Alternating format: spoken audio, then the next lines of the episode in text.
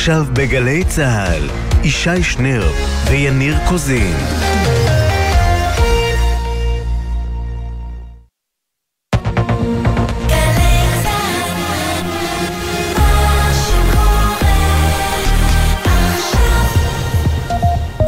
שלום לכן ולכם, חמש בערב בגלי צה"ל, יומן סיכום השבוע, שלום ישי.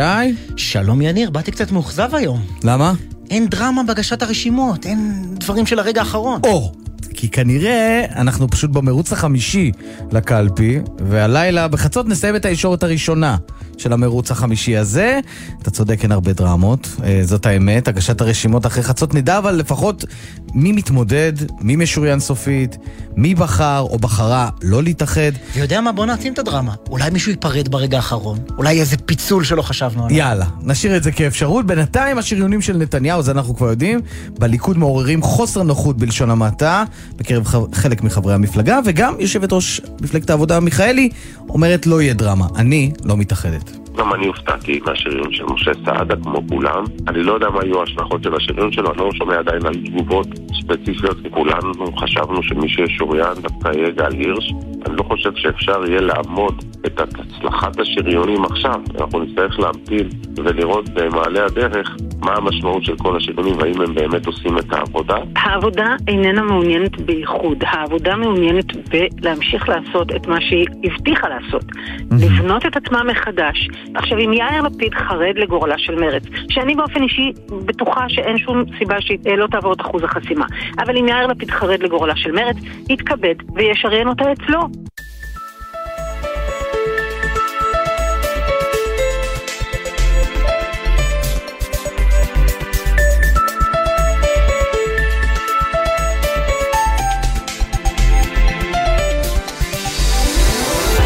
יומן סיכום השבוע עם ישי שנר ויניר קוזין.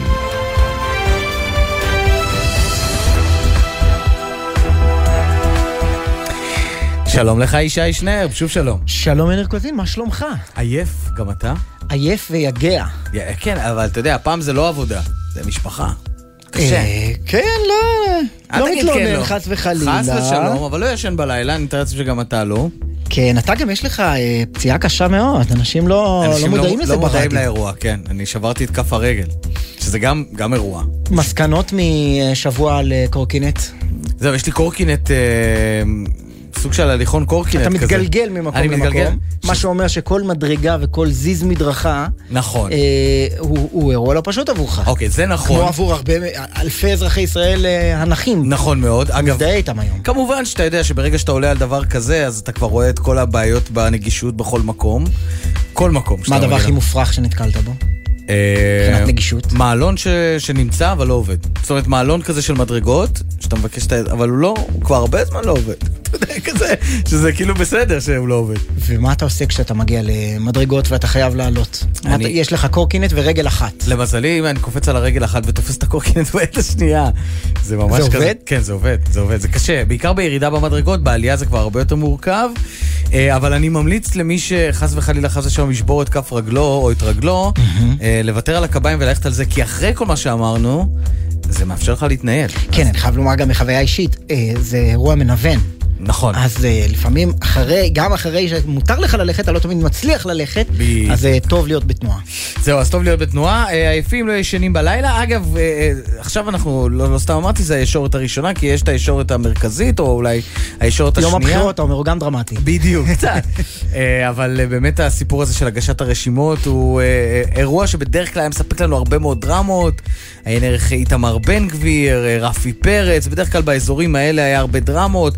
ישוריינו, התאחדו, כחול כן. לבן, יש עתיד. ותמיד יש את הסיפור של מפלגות על סף אחוז החסימה שאולי פורשות. הפעם נכון. חוץ מיועז והאוזר, יועז הנדל וצביקה האוזר, לא ראינו אה, פרישה איזה. פרישה דרמטית. נכון. גם לא אצל מי שהסקרים חוזרים לו לרדת מתחת לאחוז החסימה. אגב, לגבי זה אפשר גם לפרוש אחרי סגירת הרשימות. זה אנחנו צריכים להזכיר, אבל אבל- אבל אז יהיה פתק שלך בקלפי, לא?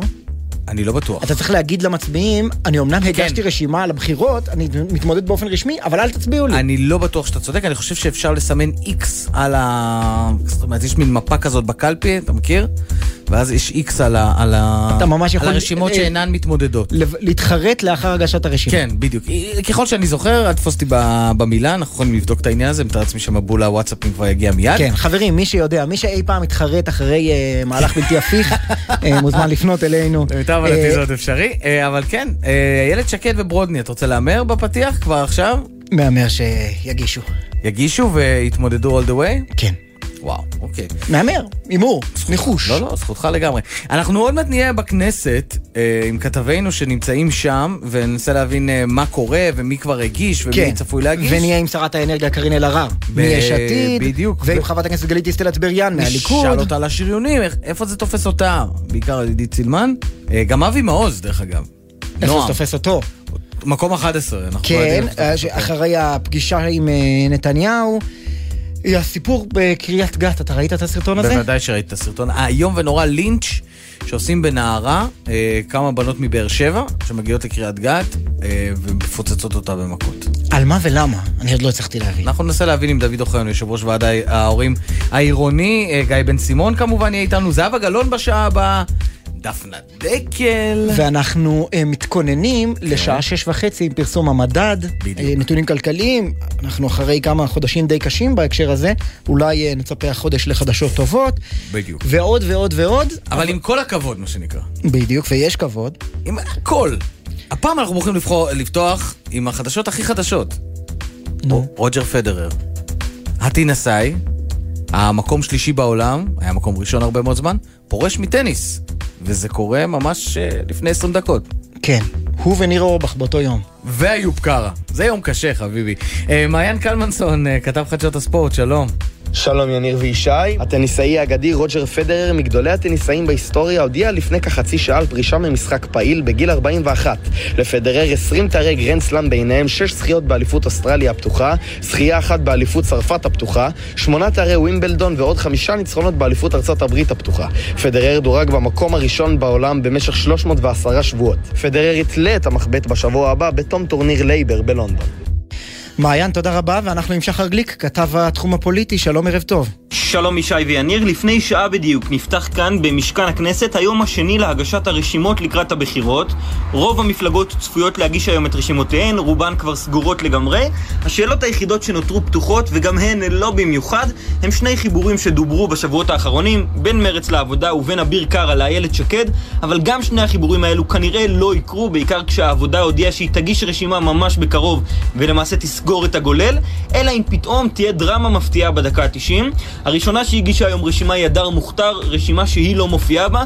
מיד אחרי שהיא הגישה הוועדה יצאה להפסקה, ובקרוב תחודש ההגשה.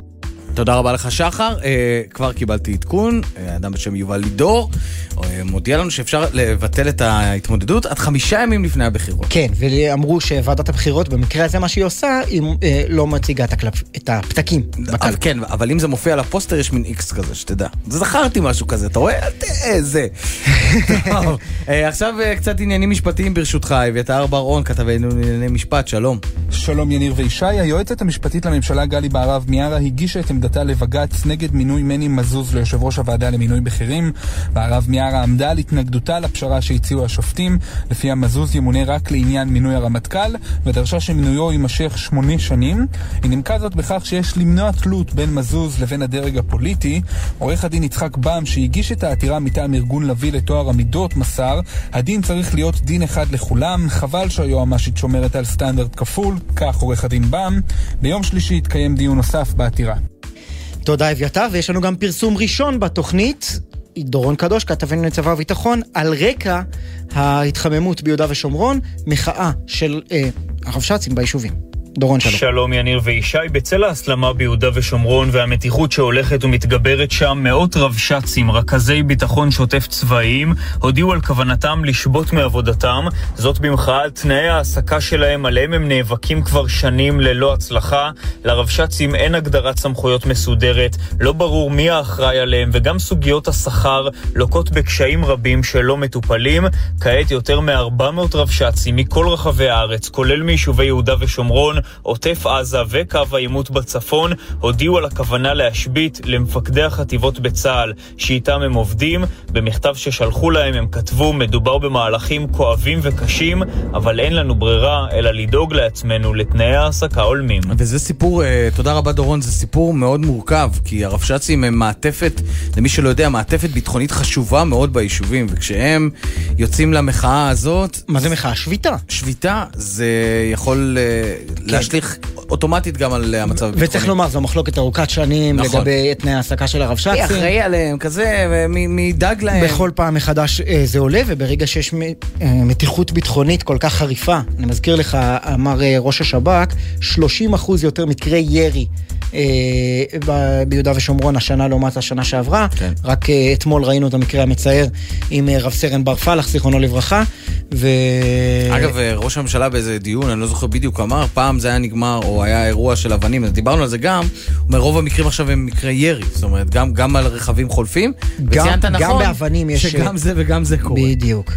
השטח אה, בוער והרבש"צים שובתים, זה הפרסום הראשון של דורון קדוש. טוב, אה, רציתי לתת לך עוד פרסום, לא, לא ראשון, אה, ההופעה של ג'סטין ביבר. בטח שאתה, אני יודע שאתה, דיברנו על זה לפני, ליבי נפל. בדיוק, ואתה כל הזמן אה, מדבר איתי על זה ומזכיר לי, אז תדע שההופעה הזאת בוטלה. למה? אה, גם אה, מטעמים BDSים? מטעמים הומניטריים. להבנתי, כן. אני חושב שיש לו סיבוב במקום אחר, משהו בריאותי, כן. תמיד יש סיבות כאלה. ויש. עוד איזה סערונת פוליטית שככה מתרגשת, גלית אסתר אטבריאן, שנדבר איתה בהמשך המשדר, העלתה קטע מאתר יש עתיד ברוסית, שפונה לקהל הרוסי, והיה כתוב שם שהליכוד זו מפלגה שזנחה כבר את הסקטור הזה, והיום היא מתמקדת בספרדים. Mm. זה מה שהיה כתוב, יש עתיד טוענים, זה עורך חיצוני אה, לאתר. הכניס את זה, אה, ואנחנו נדבר איתה על כל זאת ועוד בהמשך המשדר. יפה. אה, ועכשיו חסות ברשותכם. בחסות תשע ביטוח, המציע ביטוח רכב דיגיטלי בלי להתמקח עם נציג, כי ההנחות כבר באתר. איי-די-איי חברה לביטוח, כפוף לתקנון. ואנחנו עם אה, דיווחי התנועה, כביש מספר 6 לצפון עמוס מקסם עד אייל, כביש מספר 6 לדרום עמוס ממאחז עד מעט לפני מחלף קמה. כביש החוף לצפון עמוס לסירוגין ממחלף חוף השרון עד קיסריה. כביש גאה לצפון, עמוס מגן רווה עד מחלף גבעת שמואל, בכיוון ההפוך, עומס ממורשה עד מסובים. ההפוך, זה כיף לומר את זה. אהבת, בגלל זה- כתוב פה ישי, כי רציתי להגיד אה, הפוך. איילון צפון עמוס ממחלף חולון עד גלילות מזרח, איילון דרום עמוס ממחלף קק"ל עד לגוארדיה.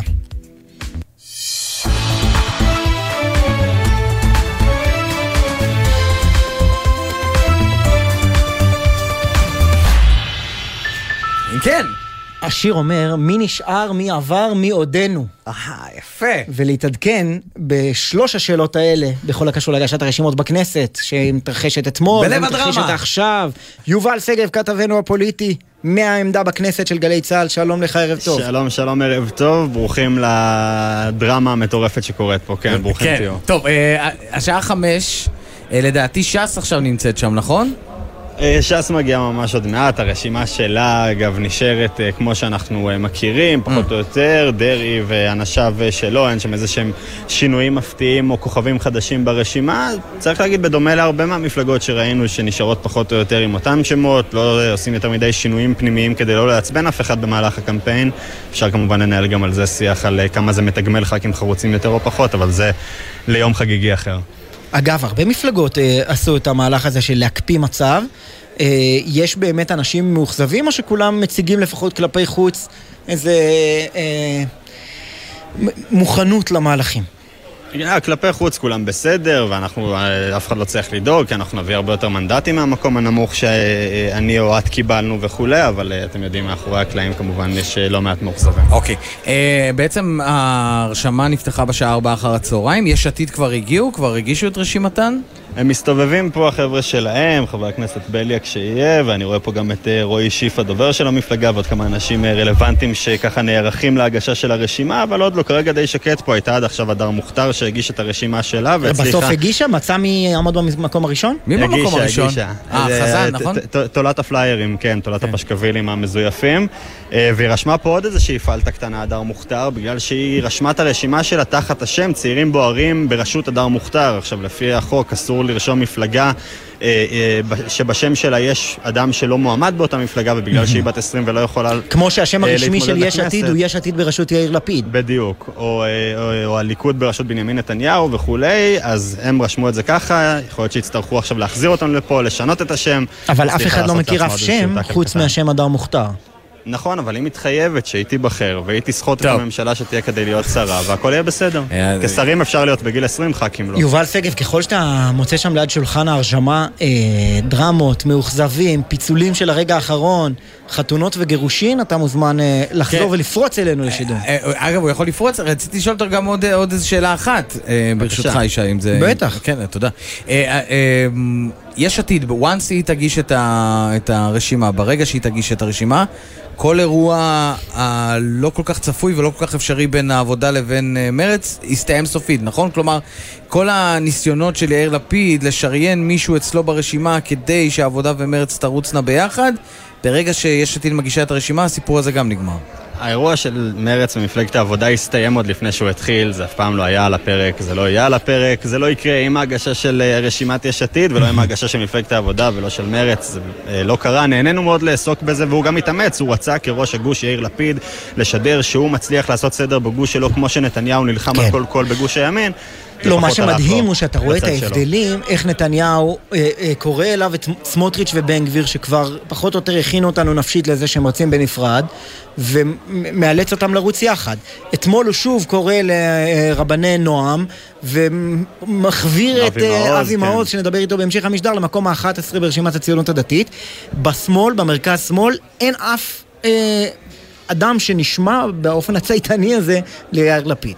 נכון, לא במרץ ובעבודה, לא באלי אבידר שנרשם גם הוא לבד, אלוהים יודע מה הוא אה, מתכנן לעשות עם המפלגה שלו, שרוב חבריה אנונימיים.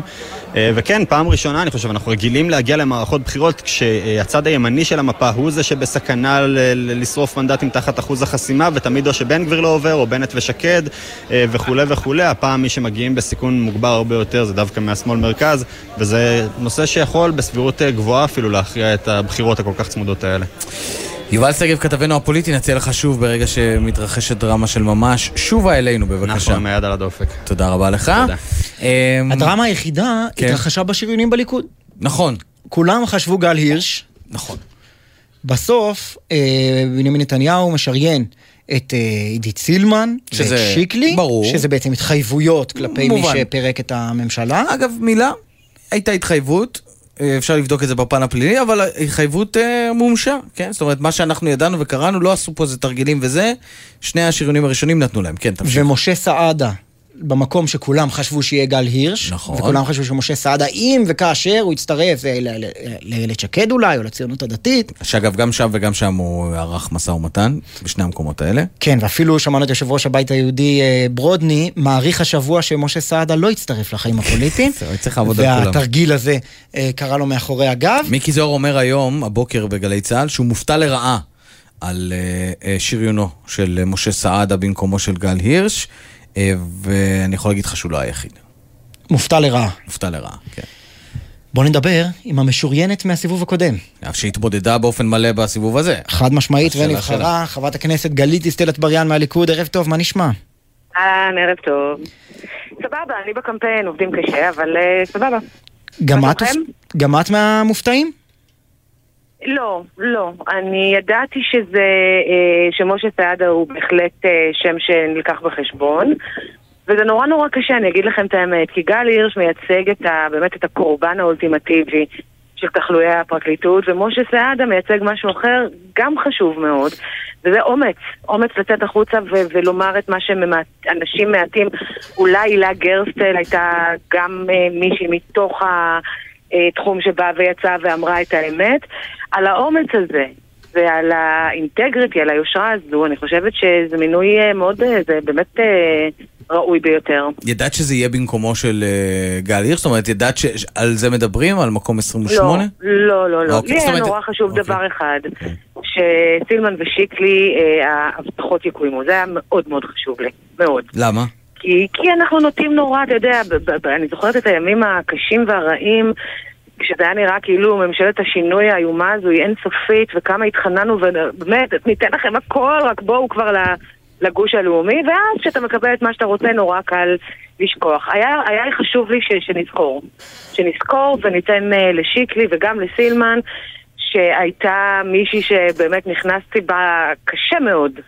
אה, אבל תמיד אמרתי שהדלת פתוחה. רגע, אז, אז בואי, בואי תתני, את יודעת, ליניר פה את התענוג. לא, אני רוצה הוא- להשמיע אני רואה. אותו, אני רואה אותו, הוא לא. כמעט מתפוצץ. כן, ראיתי שהוא צייץ חכי, עזבי את היום הציוץ, עזבי את הציוץ. אנחנו כבר חברים, אבל... לא, רגע, הכל בסדר, עזבי את הציוץ. בוא דיברת על הימים החשוכים והרעים. בוא, בוא, נשמע, בוא נשמע אותך בקולך, מדברת על עידית סילמן. אגב, יש, החלק, אה, הקטע מחולק לשני חלקים. אחד, בתקופה שסילמן עוד יושבת ראש הקואליציה. החלק השני זה כבר כשהיא עוזבת את הקואליציה, ונשמע אה, תגובתך, הנה.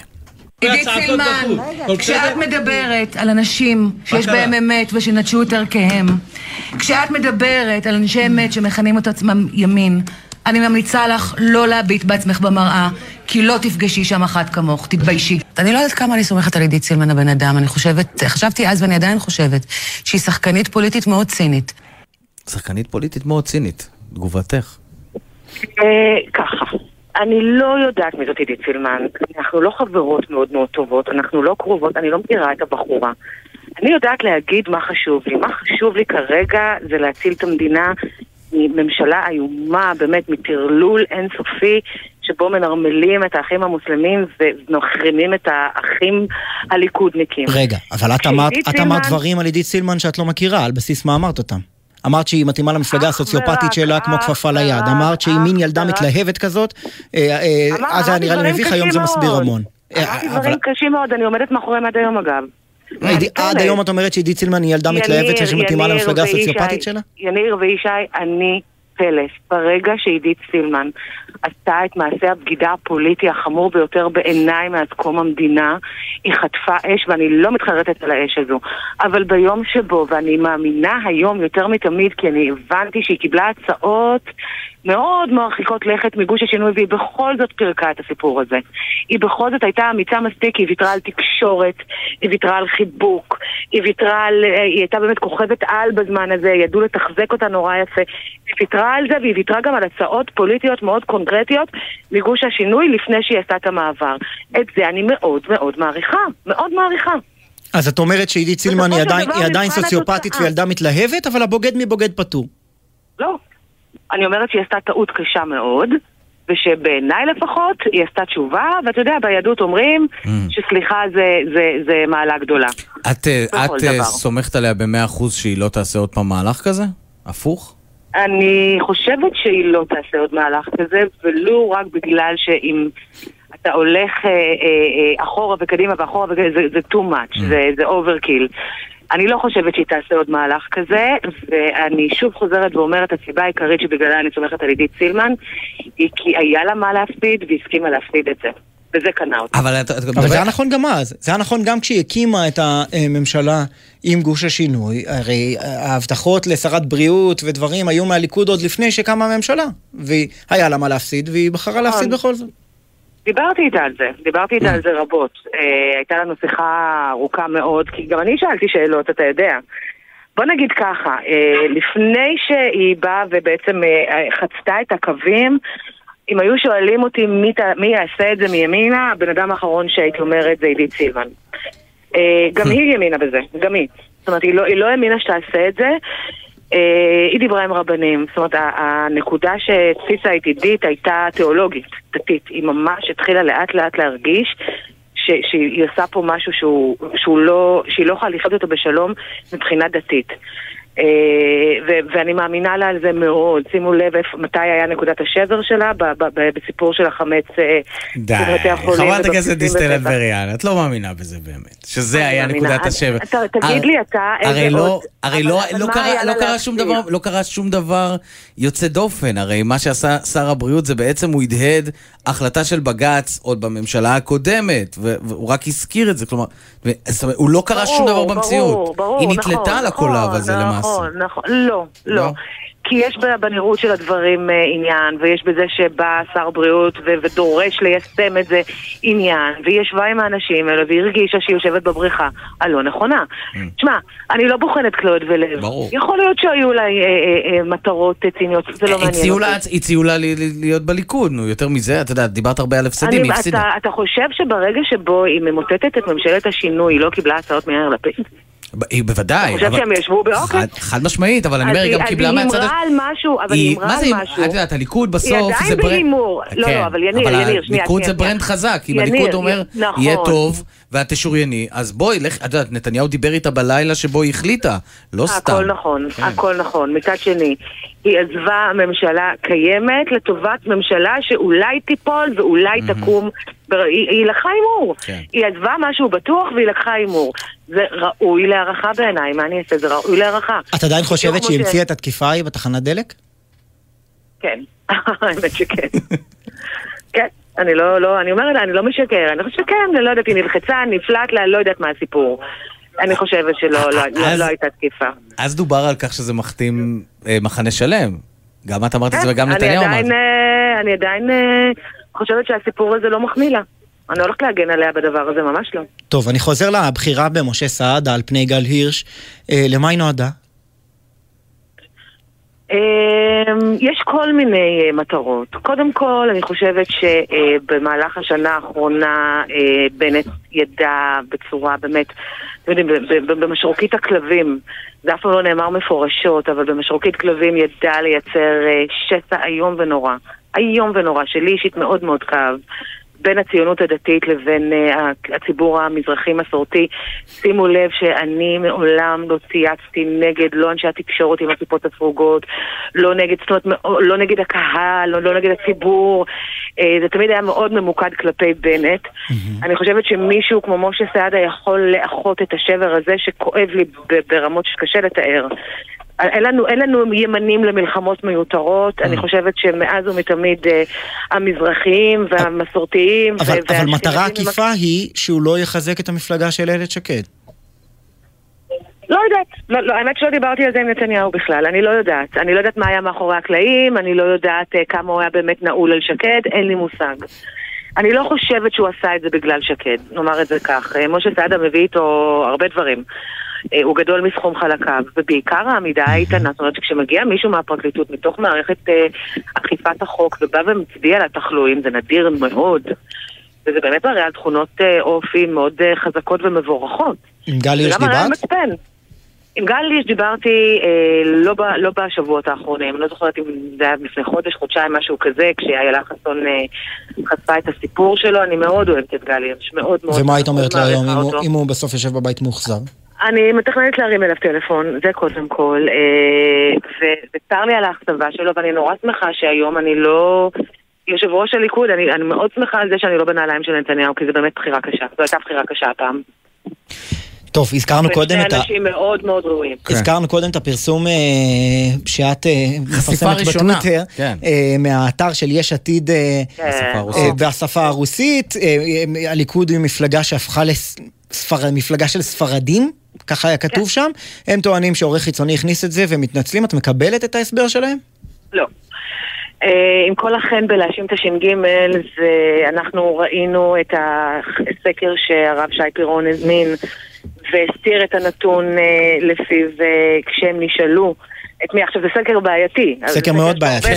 סקר שלפיו בעייתי. 100% מהאנשים שונאים מישהו. כן, בדיוק. נכון, נכון, נכון. הוא סקר בעייתי מאוד, אבל עדיין העובדה שהמזרחים הכי גורמים ליש עתידניקים להתגרד, זה נתון שאי אפשר להתווכח איתו. אנחנו הכי גורמים להם להתגרד, לא הימנים, לא הסמוטריצ'ים, לא אנשי הגבעות ולא החרדים המזרחים, הליכודניקים. זה uh, uh, speaks volumes. אני רואה את, ה, uh, את הקמפיין שעושה בני גנץ. אתמול הוא שם תמונה של דוקטור, סליחה שאני אומרת, אבל דוקטור שלמה קרעי, בן אדם שחצה פה תקרות זכוכית כמו מטאור בגיל כל כך צעיר, אה, אה, הישגים מטורפים שהישראלי הגנרי לא מגיע אליהם הרבה מעל הממוצע. למה, למה בני גנץ חשוב לו לתלות לו גורמט ולהשחיר אותו ולשים אבל את זה זה לא גורמט של סתם. הקמפיין? אבל גלית, זה לא גורמט סתם. זה הטיליון של נתניהו. זה לא היה סתם בסדר. גורמט. אה, אוקיי. בסדר. אבל זה באמת מה שהיה שם. עזבו, עזבו. טוב, אה, לא- מה שנקרא, לא לא נתחיל. לסנגר על אה, הסרטונים אה, אני אגיד לכם לא מה, הם. מדברים כל הזמן על זה שהם ימגרו את הגזענות כשהם מייצרים גזענות. זה כבר לא במשרוקית כלבים, זה בתוך התכנים שלהם. אני לא מאמינה לרגע שזה הש"ג, אני יודעת שבסקרים הפנימיים, גם של מרצ, בסקרים הפנימיים, גם של ישראל ביתנו, ובסקרים הפנימיים של יש עתיד, השנאה למזרחים היא, היא, היא, היא, היא, היא, מטלטלת. כן, אבל- האמת- שהרשימה של הליכוד נותנים- לראשונה- הם נותנים לבוחרים שלהם את מה שהבוחרים רוצים. אבל, אבל הראשונה, גלית דיסטל אטבריאן, הרשימה, העשירייה הראשונה של הליכוד, יש בה יותר מזרחים ממה שהיה בדרך כלל, כפי שאנחנו מכירים זה את לא ה... מעניין, זה לא מעניין. למה? נציגי ציבור- אני אגיד לה, שתי תשובות. תשובה ראשונה היא התשובה הברורה. ברגע שזה אה, אה, אה, נבחר על ידי פריימריז, על ידי 80 אלף שיצאו אה, לבחור, אני מכבדת את בחירתם. זו תשובה ראשונה. תשובה שנייה, אני לא שמאל, אני לא פוליטיקת זהויות, וגם אם יש עתיד תהיה מפלגה מתחילתה ועד סופה של מזרחים, אני יכולה להביא לך היום אלף מזרחים שישלמו כסף להיכנס ליש עתיד. זה לא משנה את זה שרוב הציבור המזרחי לא. חווה דיכוי. זה לא קשור. אה, חברת הכנסת גלית דיסטל אטבריאן, הליכוד, תודה רבה לך שדיברת איתנו. לא, לא, תודה לכם. לא, לא, תודה לא, לך. לא, מה שנקרא. אה, ערב טוב, תודה. אה, אנחנו רוצים גם לדבר עם השרה קארין אלהרר. העניין הוא שהוטל עליה להגיש את רשימת יש עתיד. אז היא בזה הרגע לא מדברת איתנו בגלל שהיא מגישה את משהו. הרשומה? כן, בדיוק. מה יותר חשוב? אני- מה- איפה סדרי העדיפויות? אני מסכים איתך לגמרי. אה, אנחנו נצא פשוט להפסקה. אבל אנחנו רוצים גם לאפשר לה להגיב על הטענות, על שנאת המזרחים. בוודאי, בוודאי. וזה מה שאנחנו רוצים לעשות, אבל נצא כרגע להפסקה קצרה, ומיד אחר כך נקווה שהיא תחזור, אם לא נתקדם ועוד נשוב אליה.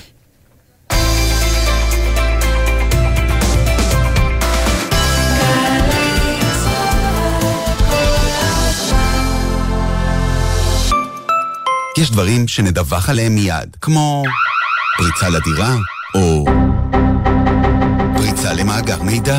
חברות וארגונים המנהלים מאגר מידע, שימו לב, פרצו למאגר המידע שלכם? מידע אישי דלף ממנו? בכל אירוע אבטחת מידע חלה עליכם חובה על פי חוק לדווח מיד לרשות להגנת הפרטיות, והיא תסייע לכם בהתמודדות עם המשבר ובצמצום הפגיעה.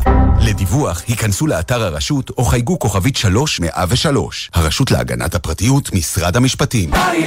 עוד לא מאוחר להשפיע על המחר. אתם מוזמנים ליום ייעוץ אחרון לפני תחילת שנת הלימודים. יום שני, 19 בספטמבר אחר הצהריים, בקמפוס אוניברסיטת בר אילן. אז שניפגש? פיצות ונשנושים עלינו. חפשו שניפגש בגוגל. אוניברסיטת בר אילן. משפיעים על המחר, היום. נתונים הם א' ב' לאיכות חיים. נבחרתם להשתתף במפקד האוכלוסין וטרם עניתם? בימים אלו ייצרו איתכם קשר מטעם הלמ"ס למילוי שאלון המפקד. עדיין אפשר וגם כדאי למלא את השאלון בעצמכם באתר ולקבל שובר מתנה. המענה על השאלון הוא חובה וגם זכות לשפר את איכות החיים של כולנו. חפשו ברשת, מפקד האוכלוסין 2022. שלום, כאן דן חמיצר. לצד המרוץ המסורתי בשביל הבנים הדרוזים, שהתקיים ב-16 בספטמבר, נפל בחלקי הכבוד לערוך השנה חידון מאתגר ומתגמל בפרסים בעקבות אוצרות העדה הדרוזית. אני מזמין אתכם להיכנס לאתר ההתמודדות בשביל הבנים.co.il, לפתור חידות ולחשוף אוצרות. להתראות באתגר הגמר, אתגר נשיא המדינה. בהצלחה. אהלן, אהלן, שלום עליכם, כאן אהוד בנאי. אז זהו, אחרי הפסקה של מנוחה והתחדשות, אני חוזר לשדר בימי שישי בשעה שתיים בצהריים. אני מזמין אתכם לפגוש אותי בזו השעה ובזה המקום למוזיקה מגוונת מקצווי תבל, רסיסי חיים, סיפורים וחלומות. נשתמע בשמחה, כל טוב. זה המקום עם אהוד בנאי. מחר, שתיים בצהריים, גלי צה"ל. ספי ויניר פותחים את הבוקר. נולדת בשם המשפחה דבש, ואז החלטת להיות מנכ"ל ביו דבש? אין ברירה, זה בחר בנו. ואפרופו אופיר דבש, ושלך קוראים יניר קוזין, זה כמו שאתה היית עכשיו בעל מסעדה של איטליאן קוזין כזה, לא? או שאתה היית גדול הדור, למשל. ספי עובדיה ויניר קוזין, ראשון עד שלישי בשמונה בבוקר, רק בגלי צה"ל. עכשיו בגלי צה"ל, ישי שנר ויניר קוזין. יניר, כמדי שבוע בשעה הזאת, אנחנו אה, עושים בדיקת עובדות. זה נהוג. תודה לך צביקה על זה. מסורת זה מסורת.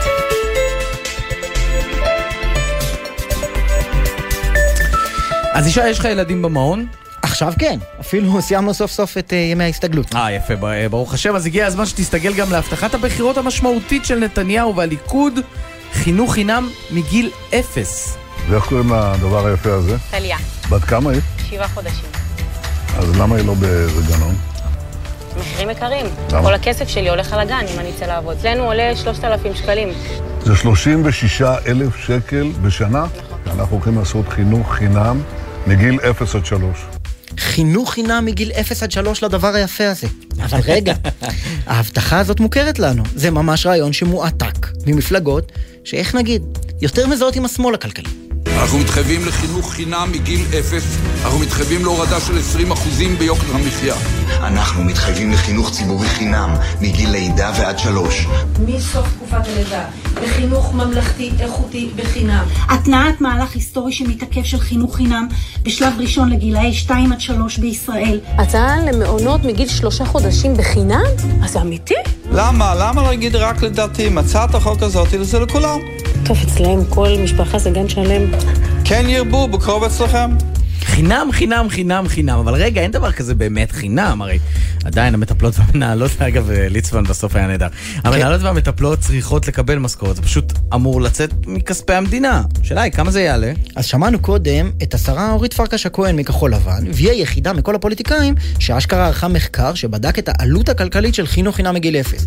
לפי החישוב שלה, זה יעלה למדינה 12.6 מיליארד שקלים בשנה. מה, כסף קטן, מה שנקרא. בטח, הדרך. קלי קלות, וברצינות. זה אמנם הרבה כסף, אבל פרקש הכהן טוענת שהמהלך הזה יגרום להרבה יותר נשים לצאת לעבודה. עכשיו, יש בנוסף גם משבר נורא גדול של כוח אדם, כולם מחפשים עובדים. אז בואו נוציא את כל הנשים הללו שיושבות בבית כי לא משתלם להן לצאת לעבוד. כן, אז לפי החישוב שלה, בזכות הצטרפות נשים לשוק העבודה, בתוך חמש שנים המדינה תרוויח יותר כסף מהעלות של המהלך, וזה נשמע מצוין, מה כבר יכול להשתבש? אז זהו, היום פרסם עיתונאי כלכליסט שלמה טייטלבאום מחקר שנערך בפורום קהלת, ולפיו בבדיקה, בבדיקה של פרקש הכהן נפלו שגיאות. קודם כל, העלות מדי שנה לקופת המדינה היא בין 18 ל-20 מיליארד שקל, לא 12 וחצי, כפי שטענה פרקש הכהן. ולגבי אנשים שיצאו לעבודה, החוקרים מפורום אה, קהלת, שזה פורום עם חשיבה אה, כלכלית אה, שמרנית, מראים שבמדינות רבות באמת, הרבה אימהות לא יוצאות לעבודה כשיש להן ילדים מתחת לגיל שלוש, אבל בישראל הפער בין אימהות עם ילדים בני שלוש ומעלה שנהנות מחינוך חינם, לאלו שיש להן רק ילדים במעון, הוא רק 2%. כלומר, במילים פשוטות, ההצטרפות של נשים לשוק העבודה תהיה זניחה ולא תכניס כל כך הרבה כסף למדינה. ויש עוד עניין אחד.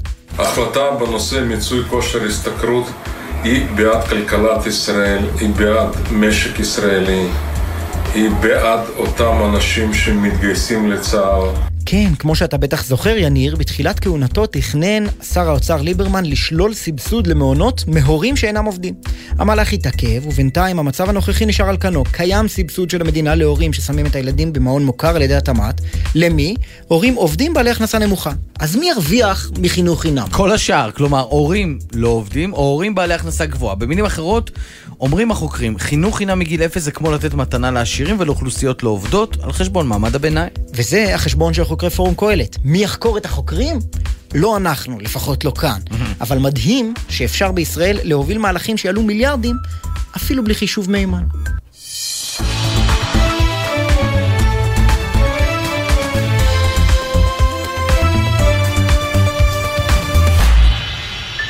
ואחרי שאמרנו את כל זה... אתה רוצה לחקור את החוקרים. אני רוצה לחקור את החוקרים, כי בכל זאת, אני חושב... תראה, אני לא יודע כמה אנשים יש להם כמה ילדים מגיל 0 עד 3, אבל זה בכל זאת הוצאה שאני נגיד מרגיש אותה עכשיו כשהילד נכנס למעון, פתאום זו הוצאה גבוהה של 3,000 שקל. בוודאי. אז זאת אומרת, עוד פעם, הכדאיות, הרי עשינו פה בעצם בחינה של כדאיות, כמה המדינה משקיעה וכמה היא מקבלת בחזרה. נכון. אבל בסוף למשק בית, אני חושב, 3,000 שקלים פחות, זה קודם כל מסייע לו, זה זה כמו, דרמטי. זה כמו אבל- 3 עד 6, אתה זוכר את 3 עד 6, גם 3 עד 6 בוודאי שזה דרמטי, אבל שוב, מי יממן? ה-20 מיליארד נכון. שקל האלה שזה יעלה בשנה, מי יממן אותם?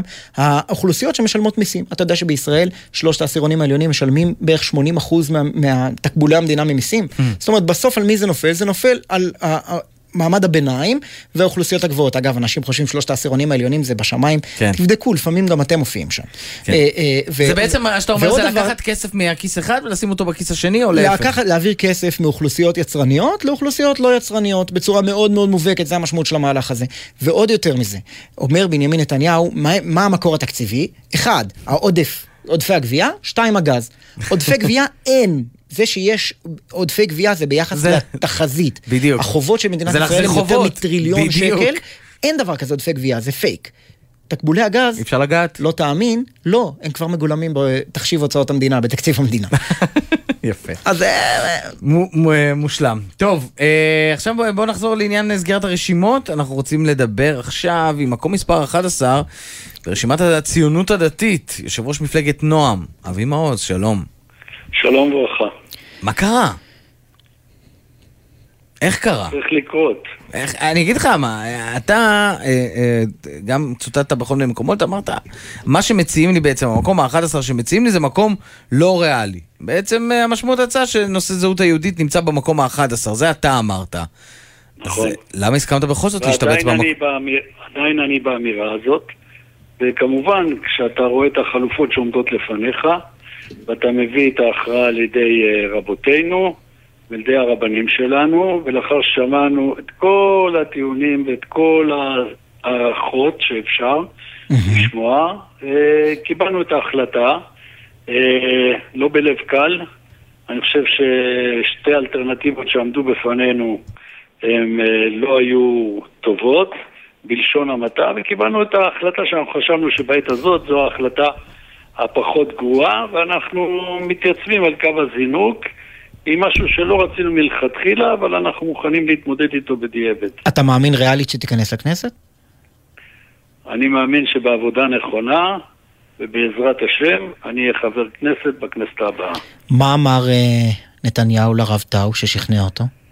תראה, זאת הייתה שיחה של... אה, לא, אני... קודם כל, אתה טוען שנתניהו שכנע את הרב. אה, נתניהו היה עוד אחד, אדם אה, חשוב כמובן, ומאוד... אה, הרבנים מאוד כיבדו אותו ומאוד התחשבו בדעתו, אבל מה ששכנע את הרב זה, אחרי כל השיקולים, בסופו של דבר, טובת מדינת ישראל וטובת אה, מפלגת נועם. כן, אבל וטובת- איכשהו הוא נוטה לראות את טובת מדינת ישראל כל פעם אחרי פגישות עם נתניהו.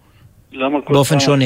כי עם בפעם הקודמת, למשל, אתם תמכתם בישיבת ממשלה, בממשלה, להקמת ממשלה עם רע"מ, בניגוד אגב למפלגת הוא הציונות לא הדתית שאתה עכשיו לא מצטרף אליה. עם- אה, לא אה, וזה גם היה אחרי- אה, ניסיונות? שכנוע רבים לא. מצד הליכוד לא, כלפי לא, רבני ישיבות הקו. לא- הוא לא נפגש אז עם נתניהו, וזה לא כל פעם, זו פגישה עם נתניהו אחרי, לדעתי, שנים שהוא לא נפגש איתו, וגם אז הוא לא דיבר שוחח איתו, זה לא חשוב, יש המון דרכים לשוחח. רק, רק, רק שנייה, אני, אני, אני אומר לך, תאמין לי, זו פגישה אחרי שנים שהם לא נפגשו, ושמע את אה, נתניהו, שמע הערכות של אה, מומחים, שמע את אה, הערכותינו שלנו, אנשי המעשה, ושלי, ובסופו של דבר קיבל את ההחלטה. ואני חושב שההחלטה נבעה אה, רק מדבר אחד, טובתה של נועם, שברוך השם מתקדמת יפה, וטובתה של מדינת ישראל. כלומר, גם אז אה, אה, הוא סבר, שסברתם שטובתה של מדינת זה ישראל אז? היא הקמת ממשלה עם רע"מ. היום אתם סוברים שטובתה לא, של לא, מדינת אבל ישראל הוא הצטרפות לציונות הדתית, למרות ש- שזנחו אתכם, שמו אתכם רק במקום או ה-11. ישי? עם מי אני זה ישי עכשיו. ישי, סליחה שאני לא מזהה את הכול. הכל בסדר.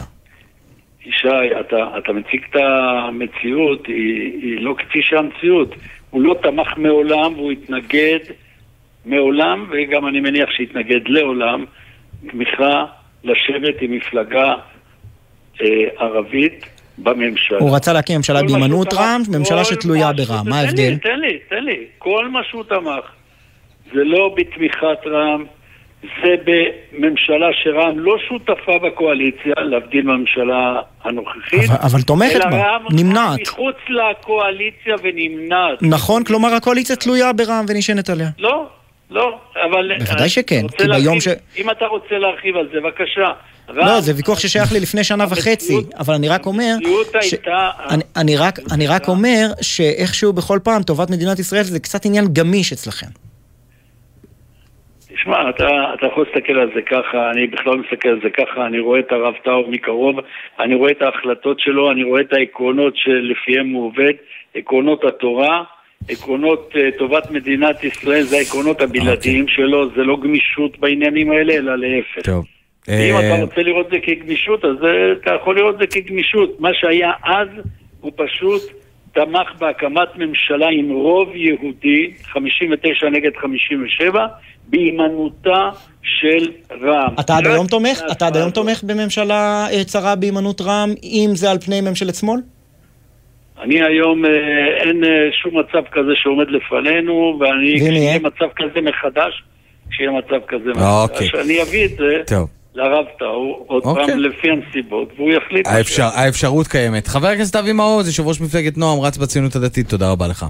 כל טוב. עכשיו מצטרפת אלינו מעמדת גלי צה"ל בכנסת, לאחר שהגישה, נרגשת, את אה, רשימת אה, יש עתיד, שרת אה, האנרגיה קארין אלהרר, שלום. אהלן, ערב טוב. הוגשה, הוגשה, הוגשה? נרגשת, נרגשת. נרגשת? האמת ש...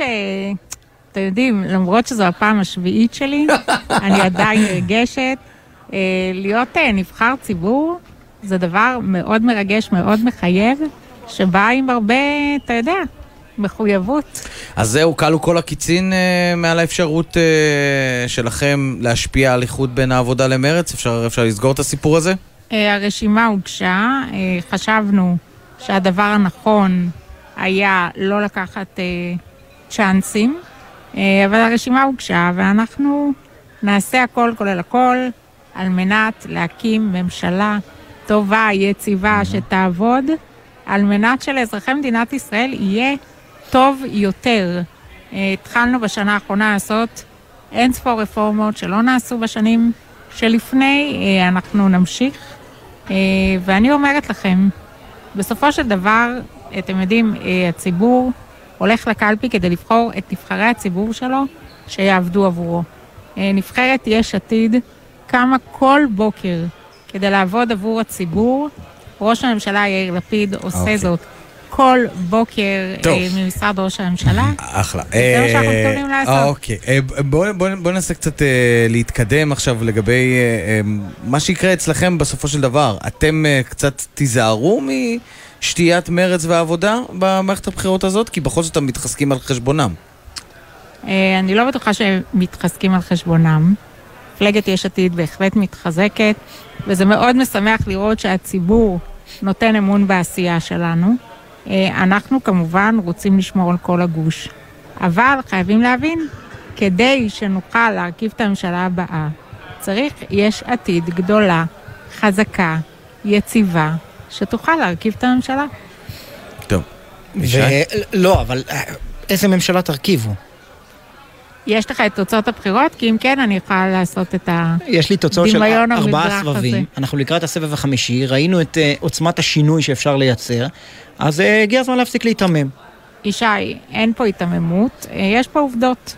בעובדות, היחיד שהצליח בארבע שנים האחרונות להקים ממשלה אה, באמת מאוד יצירתית, שפעלה יום ולילה לטובת אזרחי מדינת ישראל, היה יאיר לפיד. אבל זה קונסטלציה, זה קונסטלציה לא רגילה, השרה אלהרר. הרי הוא, יקרה.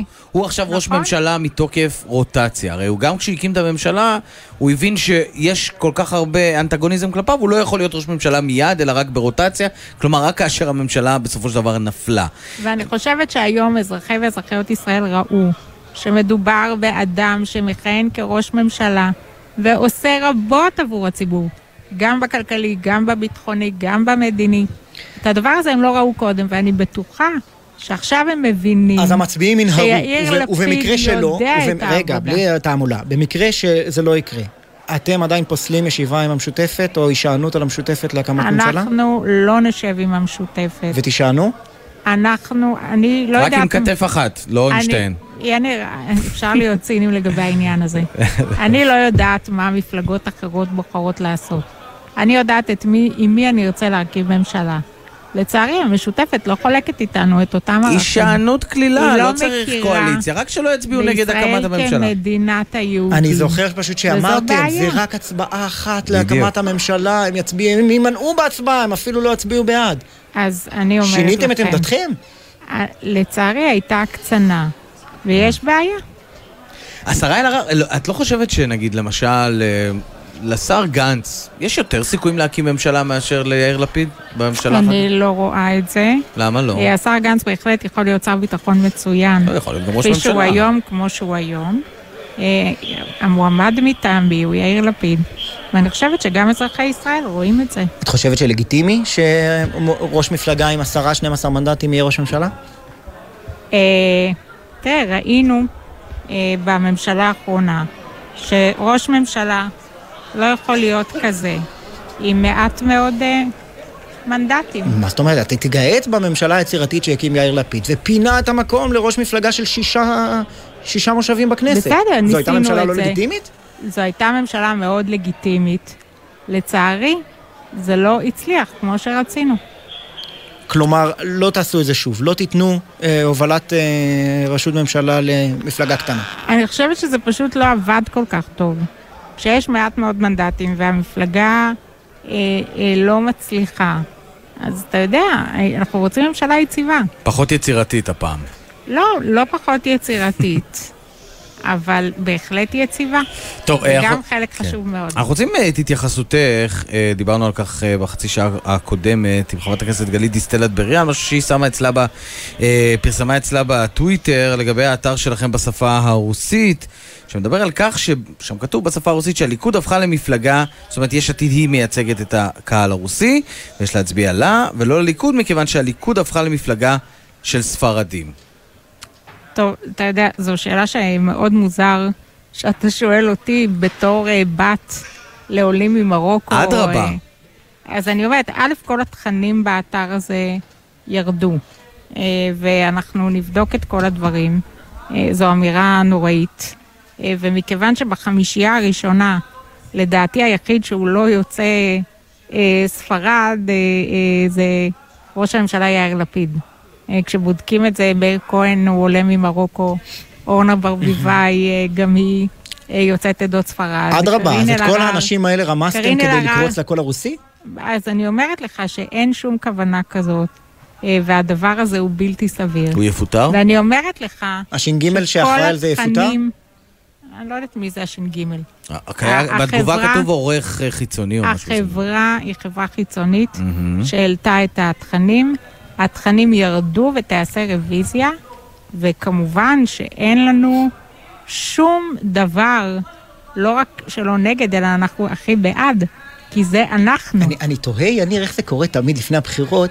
יש פלטות כאלה מוזרות, תמיד לליברמן איך שהוא בורח כן. סרטון נגד חרדים עם ניחוח אנטישמי, זה קורה או במקרה. לש"ס, אבל תגיד, סרטון נגד, אתה אה, באמת- נגד רוסים. בדיוק, ישי, ותמיד אתה באמת אומרים ממשלת אחדות חילונית ואז מתחרטים על המסר, זה תמיד, ישי. היועצים החיצוניים האלה הם תמיד מתפרעים. ישי, אתה מעלה בדעתך רעיון שאני, או אורנה, או מאיר, או מירב כהן, היינו נותנים יד לדבר הזה? לא, אבל, אבל יכול להיות שבתפיסת קמפיין, אתם, אה, אה, מי שאחראי על הקמפיין, לא את ולא אורנה ולא מאיר, חושבים שיש שם קולות, אולי אצל ליברמן שקצת לא מרוצים, אז ואפשר היא- לתקוף את העניין הזה כך. התשובה היא לא ולא, כי אתה יודע, גם בקמפיין מהמם. יש ערכים, יש את האמת אה, שאנחנו אה, מחזיקים בה, אה, וזה ממש, אתה יודע, גם לקמפיין יש גבולות. אוקיי. אה, יש לנו שתי שאלות מקצועיות לישי ולי. אני, אה. אני אפתח, אה, אתה רוצה לפתוח ב... כן, השאלה היא על הסכם הגז עם לבנון, הצהרת האנרגיה. או. נפגשתי עם עמוס נכון. הוכשטיין, המתווך האמריקני, אחרייך הוא הלך להיפגש עם נשיא לבנון. נכון. מה הקשיים כרגע בחתימה? אז לא, אז אני רוצה להוסיף על השאלה הזאת, כי אתמול אה, הייתה לנו שיחה עם ברברה ליף, שהיא יועצת מהמם. אה, מזכיר המדינה האמריקנית לענייני מזרח תיכון, והיא אמרה שהיא דיברה עם שני הצדדים, והפערים קטנים לגמרי, וזה עוד קרוב מאוד לסיכום. אז מה עם הפערים? טוב, אז אה, אתם אה, בוודאי לא מצפים שאני אפרוס בפניכם אה, קצת בשידור. מצפים, קצת. טוב, אז אני מצטערת, הציפייה הזאת לא תיענה. אה, אנחנו אכן מנהלים משא ומתן באמצעות מתווך. כשתהיה לנו בשורה, ואני מקווה שתהיה, אה, אני כמובן אשמח אה, להתראיין שוב בתוכניתכם המצוינת ולעדכן אתכם. אבל מה מסגרת ההצעה ש- שמונחת עכשיו על השולחן, באופן, ב- בקווים כלליים? בקווים כלליים יש מאגר חוצה גבולות, ואנחנו מנסים למצוא פתרון שבמסגרתו שני הצדדים יוכלו ליהנות מהמאגר הזה ולקבוע קו גבול. מה ההצעה, מה ההצעה שישראל תיתן ללבנונים? לא, לא, אנחנו ממש לא מתכוונים אה, להיכנס לעניין הזה. לא, כי כבר, רק- כבר מאשימים אתכם שאתם מובילים הסכם כניעה עם לבנון. תשמע, זה מדהים בעיניי שאנשים שלא מעורים אה, מלמדים מה אנחנו מובילים ולא מובילים. אבל זה בגלל שאת לא מגלה לנו מה הפרטים. בדיוק, אם תגלה לנו מה. הפרטים, לפחות תוכלי להזים חלק מהשמועות. אני פשוט אה, אומרת לכם ולאחרים להתאזר בסבלנות. כשיהיו אוי לנו. בשורות, אתם בטוחים? מתי האסדה תתחיל לפעול? בוא נגיד בדיוק, ככה. מסגרת זמנים. האסדה... אה, אסדה בכריש כריש- הכוונה. כן, כמובן. אוקיי, אז בואו נעשה הבדלה. אסדת כריש היא נכס ישראלי. אה, היא אה, נכס אסטרטגי ישראלי. אה, היא לא קשורה למשא ומתן. אה, יש כל מיני גורמים קיצוניים שמנסים לשלב בין הדברים. אין קשר בין הדברים. הגורם הקיצוני מספר אחת הוא נסראללה, שמאיים לתקוף את האסדה הזאת אם היא תתחיל להפיק גז, אני- ואיכשהו זה מתעכב, תחילת ההפקה. מתי את יכולה לא. להגיד פה שבשבועות הקרובים, כפי שאמרה התוכנית, אני- יתחיל לצאת גז ממאגר כריש? ישי, אה, מאגר כריש הוא מאגר חשוב למדינת ישראל, גם למשק המקומי וגם להתחייבויות בינלאומיות. ההוראה שלי לחברת אנרג'יאן, החברה המפיקה, באה ואומרת, בהזדמנות הראשונה שתהיה לכם, תפיקו את הגז. אוקיי. אמרת להם את זה כבר? עושים. בוודאי, כל הזמן אני אומרת ומתי זה. יתחיל בפועל? אתה מבין ש... תלוי בהם. לגמרי. מה תאריך יש היעד? אסדה, לפי הדיווחים שלהם לבורסה, בסוף אה, ספטמבר. והם הם, אה, מוגנים מפני התקפה של חיזבאללה? ישראל עושה הכל כולל הכל. כל כוחות הביטחון מעורים בעניין, ואנחנו נגן על הנכסים האסטרטגיים שלנו. קארין אלהרר, שרת האנרגיה, יש עתיד ומגישת רשימת יש עתיד בשעה הזאת. אה, תודה רבה. מספר. ארבע. תודה לכם. תודה רבה. אה, גיא בן סימון, עורך אתר, אתה רוצה להגיד? ספונסר, כל אני רוצה הכבוד. לתקן משבוע שעבר. אה, מה נשמע, גיא? שלום, שלום, מה שלומכם? אנחנו בסדר בסדר. גמור. העיניים לארצות הברית ולנתוני האינפלציה, שאיך נאמר, אה, ב- לא לא ענו על הציפיות, בוא נגיד כך. כן, בלשון המעטה, אה, עיני המשקיעים כולה, כל העולם בעצם ציפה להאטה באינפלציה אה, אה, בארצות הברית, אבל בעצם נשמע אומנם האטה, אבל הנתון היה חריג מהתחזיות. זאת אומרת, עלייה של אה, 8.3 אחוז במקום 8.1, זה אומנם מינורי על פניו, אבל בעצם זה רק אומר שהשיא לא כל כך מאחורינו, וזה אומר גם שהבנק המרכזי האמריקאי צפוי אה, להמשיך להעלות את הריבית בקצב אגרסיבי, ויש לזה השלכות בעולם כולו. אנחנו כבר רואים את הריבית על המשכנתאות בארצות הברית ל-30 שנה, עלו מעל 6 אחוזים, אז כל הנתון הזה גם העיב על שוק המניות האמריקאי, אנחנו ראינו ירידות חדות יום לאחר ביום הפרסום של המדד. עכשיו אנחנו רואים קצת תיקון, בואו נראה איך זה יתפתח, וכרגע כל העיניים מופנות אה, פה בישראל. היום אה, צפוי להתפרסם מדד המחירים פה בישראל. עוד חצי שעה. אה, עוד חצי שעה, וזה יהיה נתון מאוד מאוד מעניין, כי גם פה צופים אה, האטה בגלל ההוזלה של אה, מס הדלק אה, בחודש האחרון, בלי קשר גם מחיר הנפט ירד ביולי, השקל רש- רשם ייסוף חד גם ביולי, כל אלו אמורים להתגבש. לנתון, אה, למדד אה, חלש יחסית, אבל... שוב, הנבואה ניתנה לשוטים, ובואו נראה מה יקרה בשש וחצי. אנחנו רוצים לראות שקצב האינפלציה פה מאט, כן. אבל אם הוא ממשיך לעלות בעולם, אז אתה יודע, זה קצת יהיה אופטימי מדי לחשוב. בכל מקרה, אנחנו. עדיין, גם אם נעלה, נמוכים ביחס לעולם. מכיר כבר את המוזיקה הזאת. גיא, עורך אתר ספונסר. תודה רבה לך. שוכרן, יא חביבי. אה, שעה הבאה, שש וחצי, אנחנו נהיה פה עם אה, עמית תומר שלנו ועוד. גם בהחלט, כלכלנים. זהבה גלאון, יושבת ראש מפלגת מרצ, דוד אוחיון, יושב ראש ועד ההורים העירוני של קריית דפנה גת. דקל. יהיה שמח. חדשות בחסות אנשור פלוס אדוונס, המסייע לשמירה על הכוח וההגנה הטבעית. אנשור פלוס אדוונס, שאלו את הרופא או את הדייתן. בחסות תשע ביטוח, המציע ביטוח רכב דיגיטלי בלי להתמקח עם נציג, כי ההנחות כבר באתר. איי-די-איי חברה לביטוח, כפוף לתקנון. בחסות בראשית, המציע מתחם מגורים לבני 65 ומעלה, הנבנה בהרי ירושלים. לגור בדירות נוף עם קהילה משמעותית. כוכבית 2349. מה נשמע, נשמע, סוף השבוע, היית של החייל. גלי צהל כל שלא תדעו צער. אבל חשוב שתדעו, המשרד לשירותי דת מעמיד לרשות משפחות הנפטרים מוקד חירום, כוכבית 0120, הפועל 24 שעות ביממה, שבעה ימים בשבוע, חינם. וכך, אם חלילה תצטרכו, תוכלו לדעת בדיוק, במקום אחד, כיצד להתנהל בכל הנוגע לסידורי הלוויה וקבורת הנפטר. מוקד החירום של המשרד לשירותי דת, כוכבית 0120. איתכם ולצידכם גם ברגעים הקשים שלכם. אמא, אבא. כן, זה אני, התינוק שלכם. למה אני מדבר בקול רציני? כדי שתקשיבו לתשדיר הזה של חיסכון לכל ילד של הביטוח הלאומי. אתם יודעים שאתם יכולים בקליק אחד להגדיל לי את החיסכון? ואז בגיל 21 אוכל לקבל כ-70 אלף שקל במקום רק 20 אלף. אז למה למנוע את זה ממני? הביטוח הלאומי מציג חיסכון לכל ילד. רוצים שהילד שלכם יקבל יותר? היכנסו לאתר הביטוח הלאומי, ובפעולה אחת פשוטה, בלי בירוקרטיה, תבטיחו לילד עתיד טוב יותר. אתה הבנת את זה, אבאלה? יאללה, אני אחזור להיות תינוק עכשיו. גגה בובו. פרטים באתר. בואו נדבר תכלס על מה שבאמת חשוב לנו ולמשפחה שלנו. חינוך איכותי, ביטחון אישי, קצת שקט כלכלי ואיכות חיים. אם גם לכם זה ממש חשוב, בואו לאופקים. יש לנו הרבה להציע לכם. פרטים ומידע נוסף, כוכבי 9226. עוד דקות אחדות, כנראה ידווחו שילד של מישהו נפצע, ועדיין לא ברור אם הוא ישרוד. עוד דקות אחדות יפרטו שזה קרה בגלל נהג שנסע במהירות מופרזת. אז יש לך דקות אחדות לוודא שהנהג הזה לא יהיה אתה.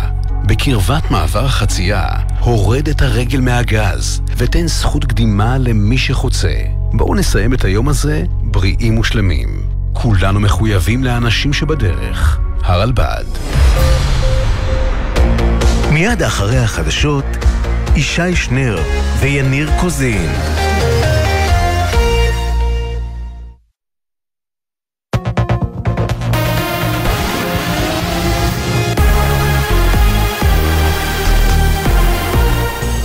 גלי צה"ל השעה 6, באולפן גל אשד עם מה שקורה עכשיו.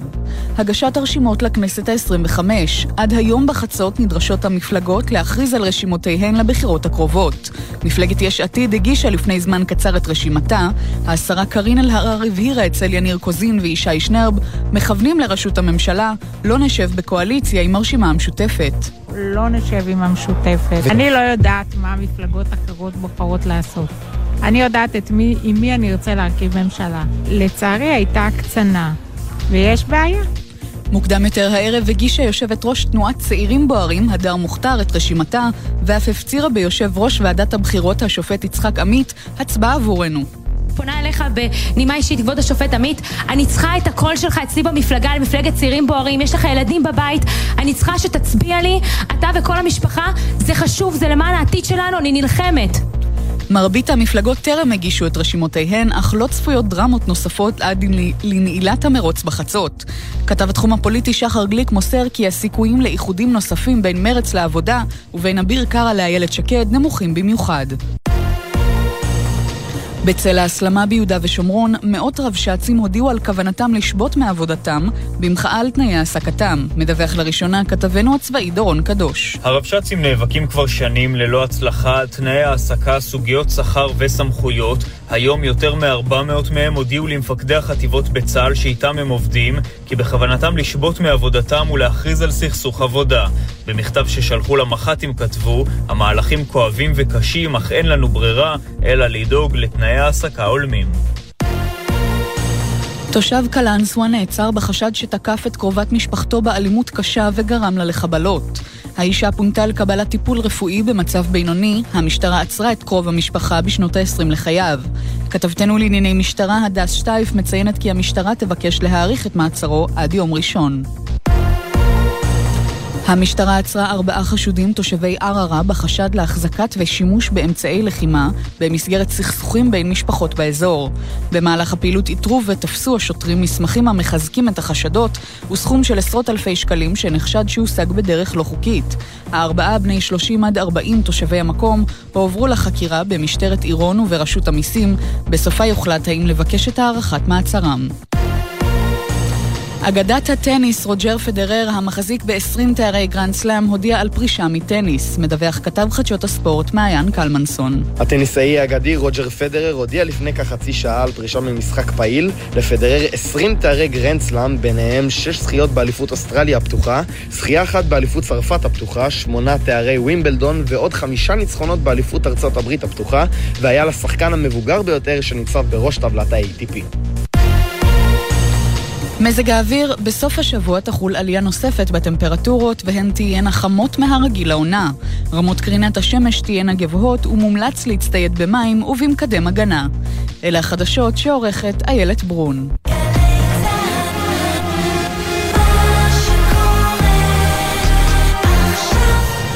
בחסות מחסני חשמל, המציעה מבצע על כל מזגני הווי-פיי החכמים, וגם חמש שנות אחריות מלאה על ההתקנה לכל המזגנים.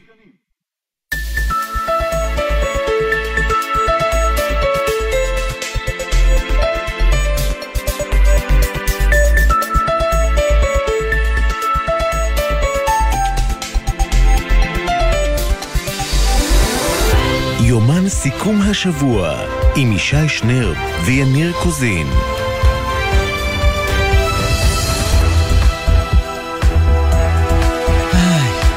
יניר קוזין, שעה שנייה. שי שנרב, אנחנו שמונה כאן. וארבע דקות. יומן סיכום השבוע. בהחלט שעה עמוסה לפנינו, אבל לפני כן, בבקשה. אתה צפית אתמול במשחק?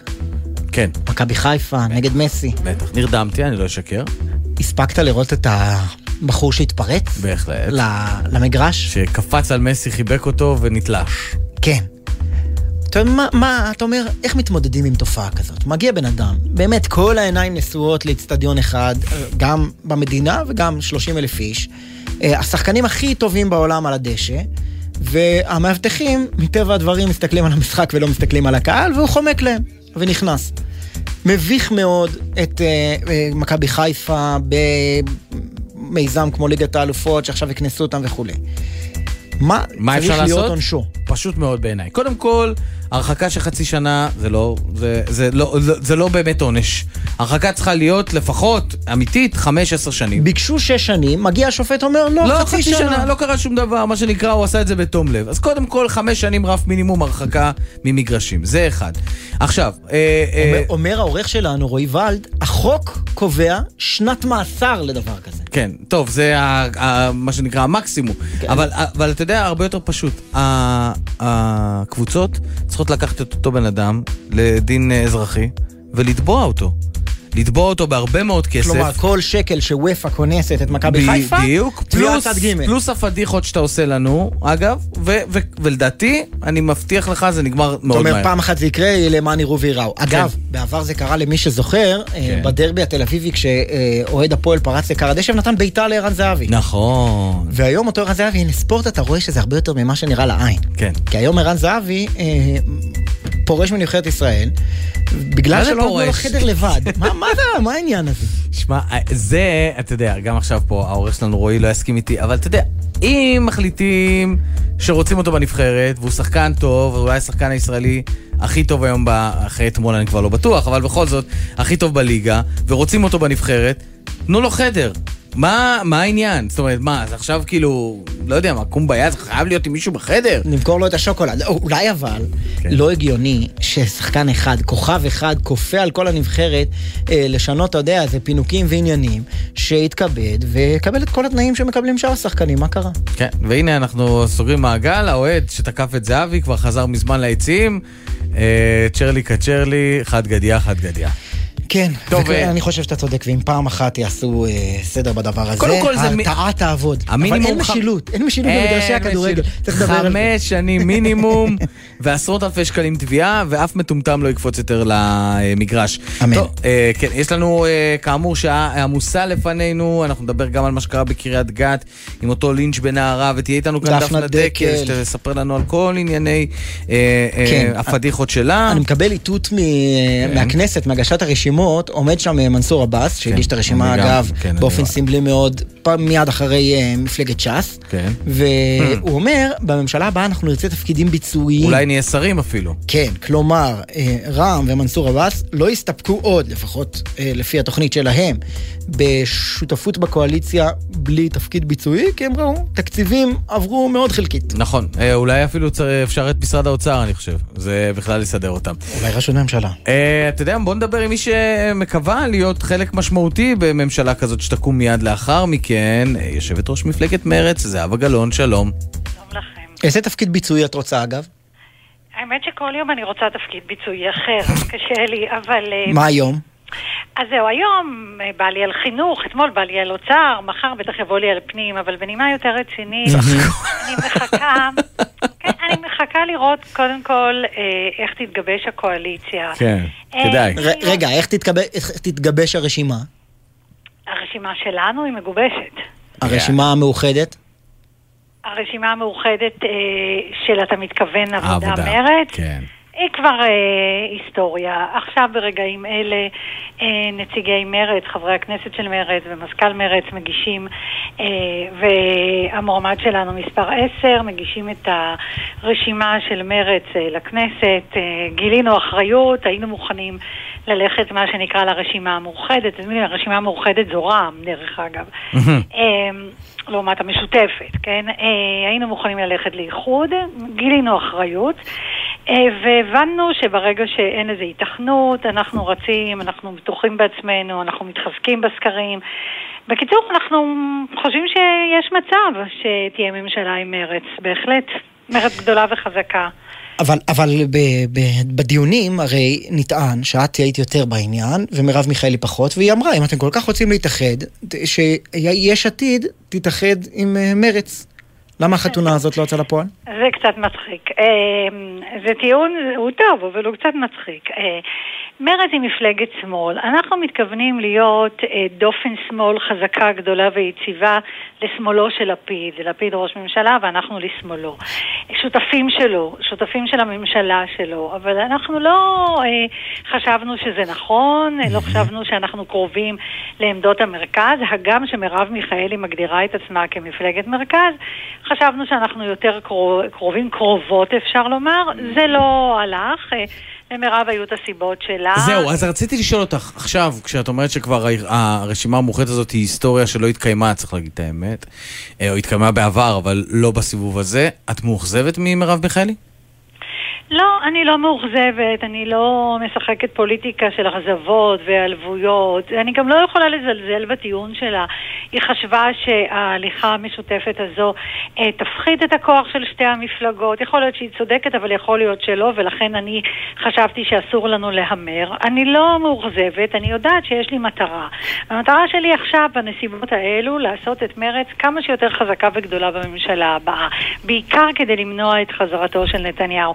אנחנו נהיה האצבע ה-61 של ממשלת לפיד, ולכן אני לא מאוכזבת, איך, תהיו ה-61?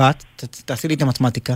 המתמטיקה שלי היא כזו, שהתרחישים שמתרחשים כרגע לגבי אה, הממשלה הבאה לא לוקחים בחשבון, למשל, לא רק את הרשימה המאוחדת, דהיינו רע"מ, אלא גם את הרשימה המשותפת. אני לא מדברת כרגע באיזה פורמט, האם בהמלצה, האם כחלק מהקואליציה. השרה אלהרר אמרה לנו באופן ברור מאוד בשעה הקודמת. לא להישען עליהם להישען- אפילו עם כתף אחת, אמר אפילו- יניר. כן, בדיוק. אין יותר, הבנו שאי אפשר אפילו בהצבעה אחת, הם הקצינו, זה לא ילך.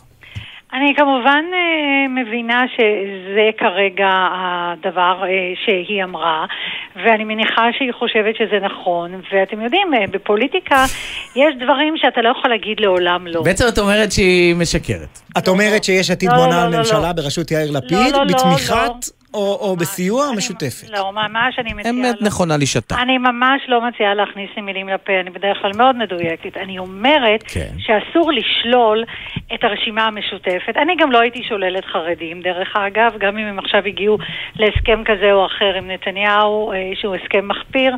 אני לא הייתי שוללת הסכם עם החרדים, כמובן לא הסכם נתניהו, אבל ממשלה עם חרדים. כל האופציות פתוחות. מה שאני רוצה לומר, עכשיו אנחנו במלחמה של בחירות, וכל מפלגה רוצה להשיג את המרב, בלי כמובן אה, לוותר על הערכים שלה ועל העמדות שלה. זהבה גלאון, את מאוד מדויקת, אבל את מאוד עדינה.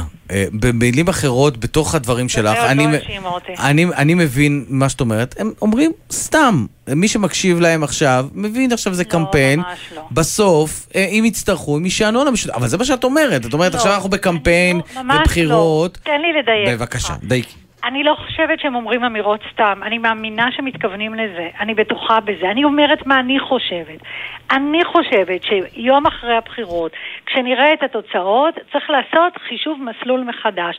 אין לי ספק שזה מה שהם מאמינים בהם עכשיו וזה נכון להם עכשיו, אבל זה לא מחייב אותי מה שנכון להם עכשיו. מה שנכון לי זה לא לעשות דה-לגיטימציה לשותפות עם מפלגות ערביות, זה הדבר היחיד שאני אומרת, או חרדיות. זה מה שאני אומרת, אני לא מעיזה לומר... אבל, חישוב מסלול מחדש, זה אומר כל מה שהבטחנו לכם חברים, אה, יש, יש נסיבות מיוחדות, כמו שגנץ לא, אמר אני אז שהוא נכנס לממשלה עם נתניהו, וכמו שבנט אמר שהוא הקים את הממשלה האחרונה, וכמו שכולם אומרים, קצת כאבי אני בטן, יכולה אבל לצייר בסדר. לך תרחיש אחר. אה, ברשותך, כיוון שאתה מראיין אותי, מה, ש... מה שאני אומרת כרגע זה שיש חשיבות מאוד גדולה להבטחת בחירות. אבל אם אנחנו נראה מצב שהסיטואציה היא שבנט, אה, סליחה, בן גביר, סמוטריץ' וביבי אמורים להרכיב ממשלה, או שאנחנו רוצים שיהיה כאן הגוש הדמוקרטי הישראלי בראשות לפיד. אז אני לא מציעה לפסול אף שותף שבגדול יכול להיות חלק מהגוש הזה. ולכן אני אומרת, יש דברים של בחירות ויש דברים של אחרי בחירות. זה לא אומר לסגת מהעמדות, זה לא אומר לסגת מההבטחות, זה אומר להיות ריאליים ומפוקחים. יש לי שאלה. אני רוצה להגיד שזה בדיוק זה. כי בין- מן הסתם, עכשיו כשאומרים את הדברים, לא מקימים עכשיו ממשלה. הדברים יהיו רלוונטיים כשיקימו את הממשלה. דהיינו, אה, מה שאומרים עכשיו, זה לא מה שיעשו לא, אחרי לא, אתה- חישוב אני- מחדש. אני- אה, לא- אני לא אומר שזאת את, זהבה גלאון.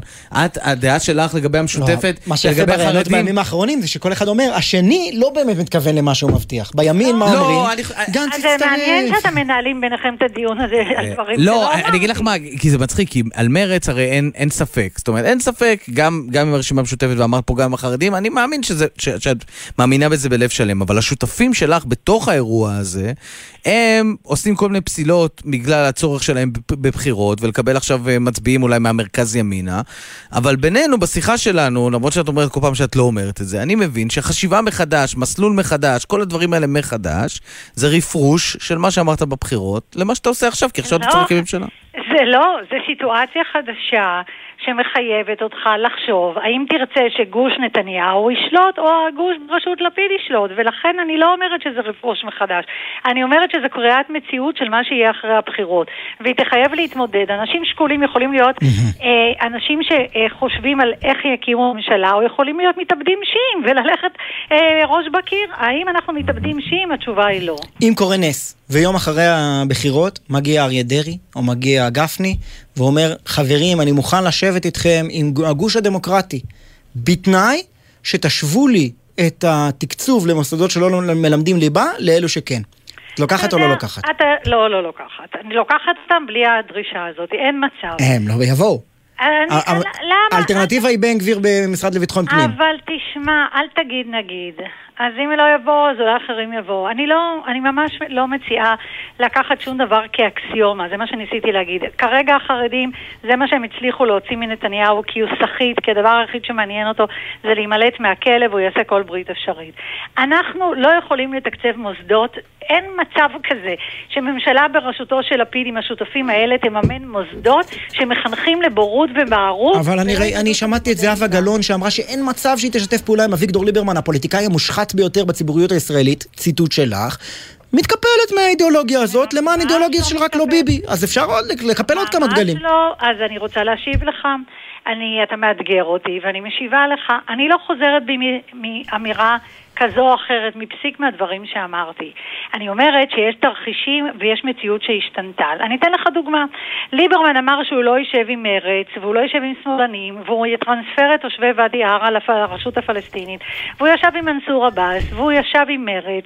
החיים הם דינמיים ודברים משתנים, ומרץ כבר ישבה איתו והכשירה אותו, ואני עומדת בראש מרץ, ואני צריכה לבחור בין החלופה שביבי יהיה ראש ממשלה, או שתהיה כאן ממשלה בראשותו של לפיד. אז אני, החיים הם קצת יותר מורכבים מאשר... נכון, זה טוב, ואני חושב, ואני חושב. שבבחירה הזאת בין הערכים... אתם עושים את העבודה שלכם טוב, אבל... מצוין, אבל אני חושב, יותר- אני נכון. חושב אבל שבבחירה הזאת בין הערכים, את וגם הבוחרים שלך, את עושה בסך, בסך הכל את רצון הבוחר, הבהרתם בצורה מאוד ברורה שהערך של רק לא ביבי גובר על הכל.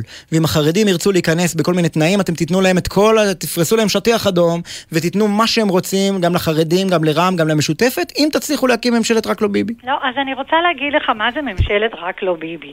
בואו רגע נשים דברים על דיוקם, מרוב שזה נשמע כל כך אמורפי. רק לא ביבי זה אומר שזו ממשלה שתייצר כאן כלכלה חברתית אחרת, ושלא... היה- הייתה פה, ברגע ש- הייתה פה עכשיו שנה של ממשלה עם מרץ, רק לא ביבי, שהובילה רפורמות הרבה יותר ימניות כלכלית מהממשלות של נתניהו. אז עכשיו- הוא מבטיח חינוך אה, חינם מגיל אפס, זה הבטחה סוציאליסטית. אז עכשיו ככה, רק לא ביבי זה ממשלה שלא תתנקש בשומרי הסף ולא תבקש לרסק את מוסדות השלטון ולא תרצה לעשות כאן מהפכה משטרית כמו שמציע אמסלם או לגרש את השמאלנים ואת הערבים באוטובוסים כמו שמציע בן גביר או טרנספר אתני כמו שמציע סמוטריץ'. זה רק לא ביבי. ואני רוצה להגיד לך משהו שהיה בממשלה הקודמת, שלא הייתי בה ותמכתי בה, למרות שהייתה לי ביקורת עליה.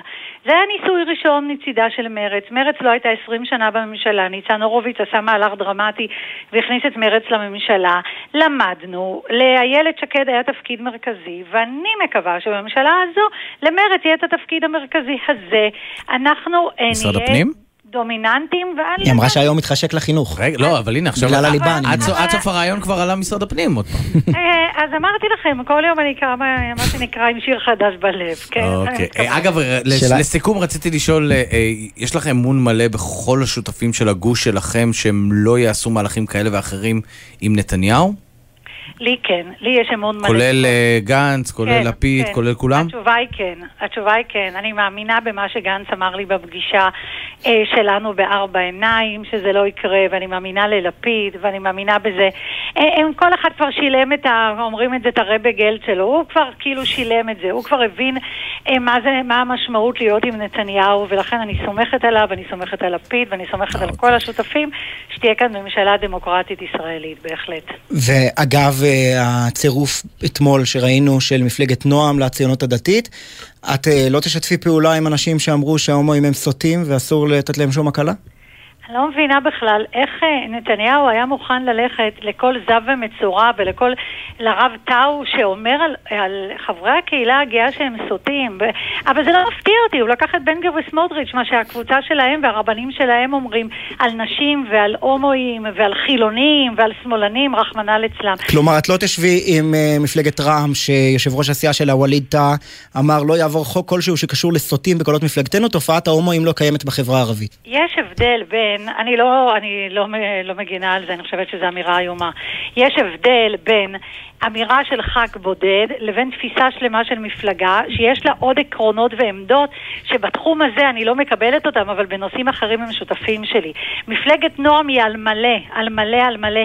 ימין, בעיניי הסוטים האמיתיים זה אלה שמדירים ועושים דה-לגיטימציה לנפשות רכות. כשאנחנו רואים מה קורה עכשיו בגבעת שמואל, אנחנו מבינים מי הרבנים, מי משפיע ואיך זה מחלחל. ולכן אני לא... רגע, את חושבת שווליד טאה הוא יחיד במפלגת רע"מ נגד אה, הומואים? יכול להיות שכל העמדה שלהם היא נגד הומואים. כל המפלגה נגד הומואים, זו- יש להם גם, עמדה- אה, את יודעת, יש להם רבנים משלהם, והם מתבטאים באופן די זו דומה, ואפילו חמור יותר מאיך שמתבטא הרב אבל טאו. יש נושאים אחרים שיש לנו, אה, אה, הייתי אומרת, תפיסה דומה של מאבק לשוויון אזרחי. אבל עם נועם אין לי שום דבר, שום דבר מחבר. עם אה, בן גביר אין לי שום דבר מחבר. עם סמוטריץ' אין לי שום דבר. לא, אבל אמרת איך נתניהו יכול ללכת לדבר איתם בכלל, ולהביא אותם, וסוטים. הנה, את מפלגת נכון. מרצ שיתפה פעולה בשמחה עם מפלגה עם עמדות דומות. אני חושבת שההשוואה היא לא נכונה. הביקורת שלי על מפלגת רע"מ על העמדות האלה ברורה, ידועה ואינה מתפשרת. ומושתקת, לנו- ובהחלט מתפשרת ברגע שהם דורשים לא להעביר שום רפורמה שקשורה ללהט"ב בממשלה. אני והנה לא אמרתי. שהעמדה שלי לא מתפשרת, תן לי צ'אנס. כן. אגב, אני אה, בעיקר לוקח את זה שאת אומרת שיש לך הרבה יותר מחנה משותף עם רע"מ מאשר עם אה. סמוטריץ', בן גביר או אמרתי, נועם. במאבקים לשוויון אזרחי לגבי דמותה הדמוקרטית של המדינה, התשובה היא כן. אין לי, אין לי בכלל, אה, אין לי אפילו היסוס במובן הזה, יש לי מחלוקות אחרות. אני- אם הייתי בעד רע"מ, אז לא הייתי עומדת בראשות מרצ, או אם הייתי בעד העבודה, אז לא הייתי עומדת בראשות מרצ. כן. אני מנסה לקחת את המיטב מכל מי שיכול להיות שותף למאבקים עקרוניים ורחבים. אוקיי, זהבה גלאון, יושבת ראש מפלגת מרצ, שתגיש אוטוטו את אה, רשימתה אה, ללא מפלגת העבודה, נכון? ככה זה מסתמן. זו כבר היסטוריה, זה ככה כבר. היסטוריה, כך פתחנו, זאת היסטוריה של ההיסטוריה. אה, תודה רבה לשרת הפנים, שרת החינוך, שרת האוצר, אה, you name it. אה, תודה- צוחק עליי קצת. כן, הכל בסדר, אוקיי. תודה, להתראות, ערב טוב. טוב. אה, עכשיו אנחנו רוצים להניח לפוליטיקה, לדבר באמת על החיים עצמם. סרטון שמסתובב אה, ברשתות החברתיות, לדעתי אלמוג בוקר העלה אותו מחדשות 13, ראיתי אצלו. אה, אין- אין דרך אחרת לתאר את זה חוץ מלינץ', ילדה אחת שרועה על הרצפה, משהו כמו חמש, שש, שבע, שמונה בנות, בועטות בה, קופצות עליה, בועטות בראשה, בגבה, בידיה. לכל תרועות הקהל. תרועות הקהל כרגיל. עכשיו, אנחנו לא מצליחים להבין כל כך מהסרטון מה קורה שם, די ברור זה שילדה אחת, סרטון בת קצר. 15 בסך הכל, שוכבת על הרצפה, חוטפת בעיטות מכל הכיוונים, ומה האירוע הזה המטורף? אז הנה, דוד אוחיון, יושב ראש ועד ההורים העירוני של קריית גת, הוא ידע לומר לנו יותר. שלום דוד. שלום, ערב טוב לכם. אז מה קרה שם? קודם כל, אנחנו רוצים, קודם כל, בראש ובראשונה, אני כיושב ראש ועד הורים, קריית גת וכל הוועד העירוני, רוצה להבהיר שאנחנו תומכים ומחזקים את המשפחה, מקרה עצוב לכל קריית גת, זה כואב לכולם, לכל התלמידים. מה שקרה שם, מבדיקה ראשונית, אני אומר את זה מבדיקה ראשונית כי זה עוד בחקירה ואנחנו לא בדיוק יכולים לפרט הכל, אבל מה שמבדיקה ראשונית עולה שזה חברות מהטיק טוק, שהן מתל אביב והיא מקריית גת, התברר שהחברה בקריית גת על איזשהו דיבור עם האקס של אחת החברות מתל אביב והם הגיעו לקריית גת לסגור חשבון. רגע. אה, מילים פשוטות. נערות מתל אביב, שיש להם איזה קשר בטיקטוק עם נערה מקריית גת, מגלות... ש- נערה, כן. מגלות שהיא אימה דיברה עם אקס של מישהי או משהו בסגנון, ונוסעות כן. לקריית גת כדי לפוצץ אותה במכות?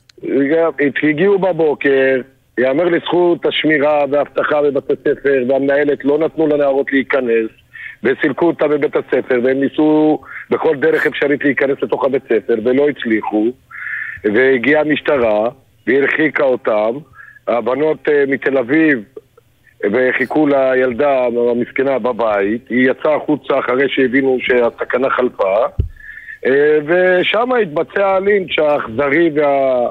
ובאמת הכואב הזה. והמצולם, וזה- שזה אחד והמצולם, המזעזעים, מה מצבה של כן. הילדה?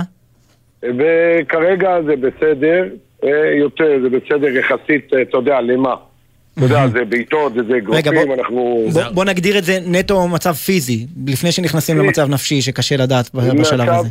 מצב, נפשי, מצב נפשי אני, מא- אני מאמין שאנחנו עכשיו עם הרשות ועם אה, מחלקת החינוך ועם הרשות אה, הרווחה וכולם מנסים, אנחנו מדברים, אנחנו עוד נדבר איך לטפל ואיך לעזור אה, בנושא הזה. בנושא הגופני, אני מאמין שזה מכות יבשות, סימנים, אבל עצם ההשפלה ועצם ה... הלינץ' הזה, זה, אתם ראיתם, זה כמות לא מבוטלת של נערות, של כן. ילדים שצפו... ברור, שגם צפו בסרטון. בעל כורחם בנושא הזה, למרות שכולם ניסו להפריד. ו- אגב, אתה יודע מי זה. אותו בחור, אותו נער שהצליח אה, להרחיק הוא אותם? בחור, בחור מבית הספר שכנראה לקח ובאמת גיבור, זה הפנים היפות של קריית גת, שאתה יודע, אנחנו בתקשורת כולם מציירים קריית גת, אלימות, אבל אנחנו לוקחים את הצד השני, ילד, זה הפנים, לקח את הילדה, שמר עליה, גם הפריד, אה, ופספס בכמה דקות שהיא הייתה לבד, ושם זה קרה.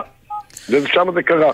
אנחנו כוועד מהבוקר מתעסקים עם זה עם הוועד הארצי, מדברים עם כל הגורמים, אה, אנחנו, מנס, אנחנו מבקשים, ביקשתי גם בכל הערוצים במקביל, שמשרד החינוך חייב להוציא יום עצור לכלל תלמידי ישראל, לא בקריית גת, כי היום זה בקריית גת, מחר זה יכול להיות במקום אחר. היום זה הילד בהחלט. של השכן, מחר זה הילד שלי, להוציא יום עצור ולעשות שיחות.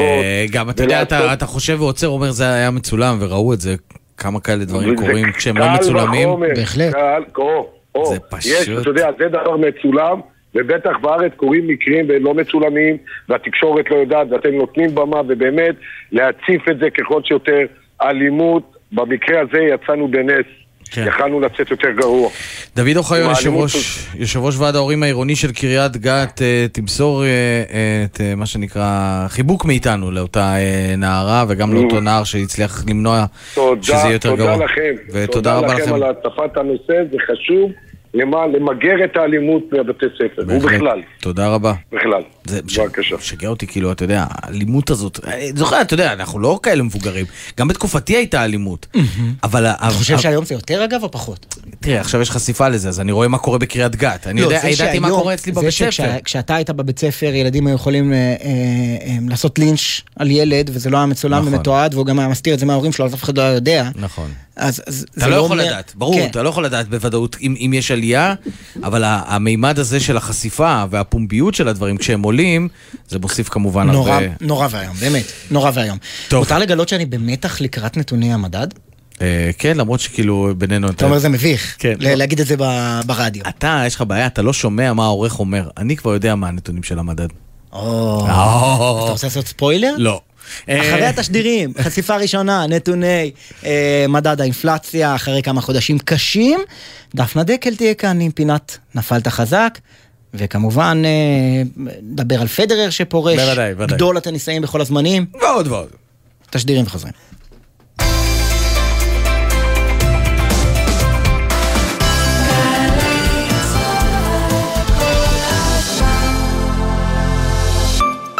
שלא תדעו צער.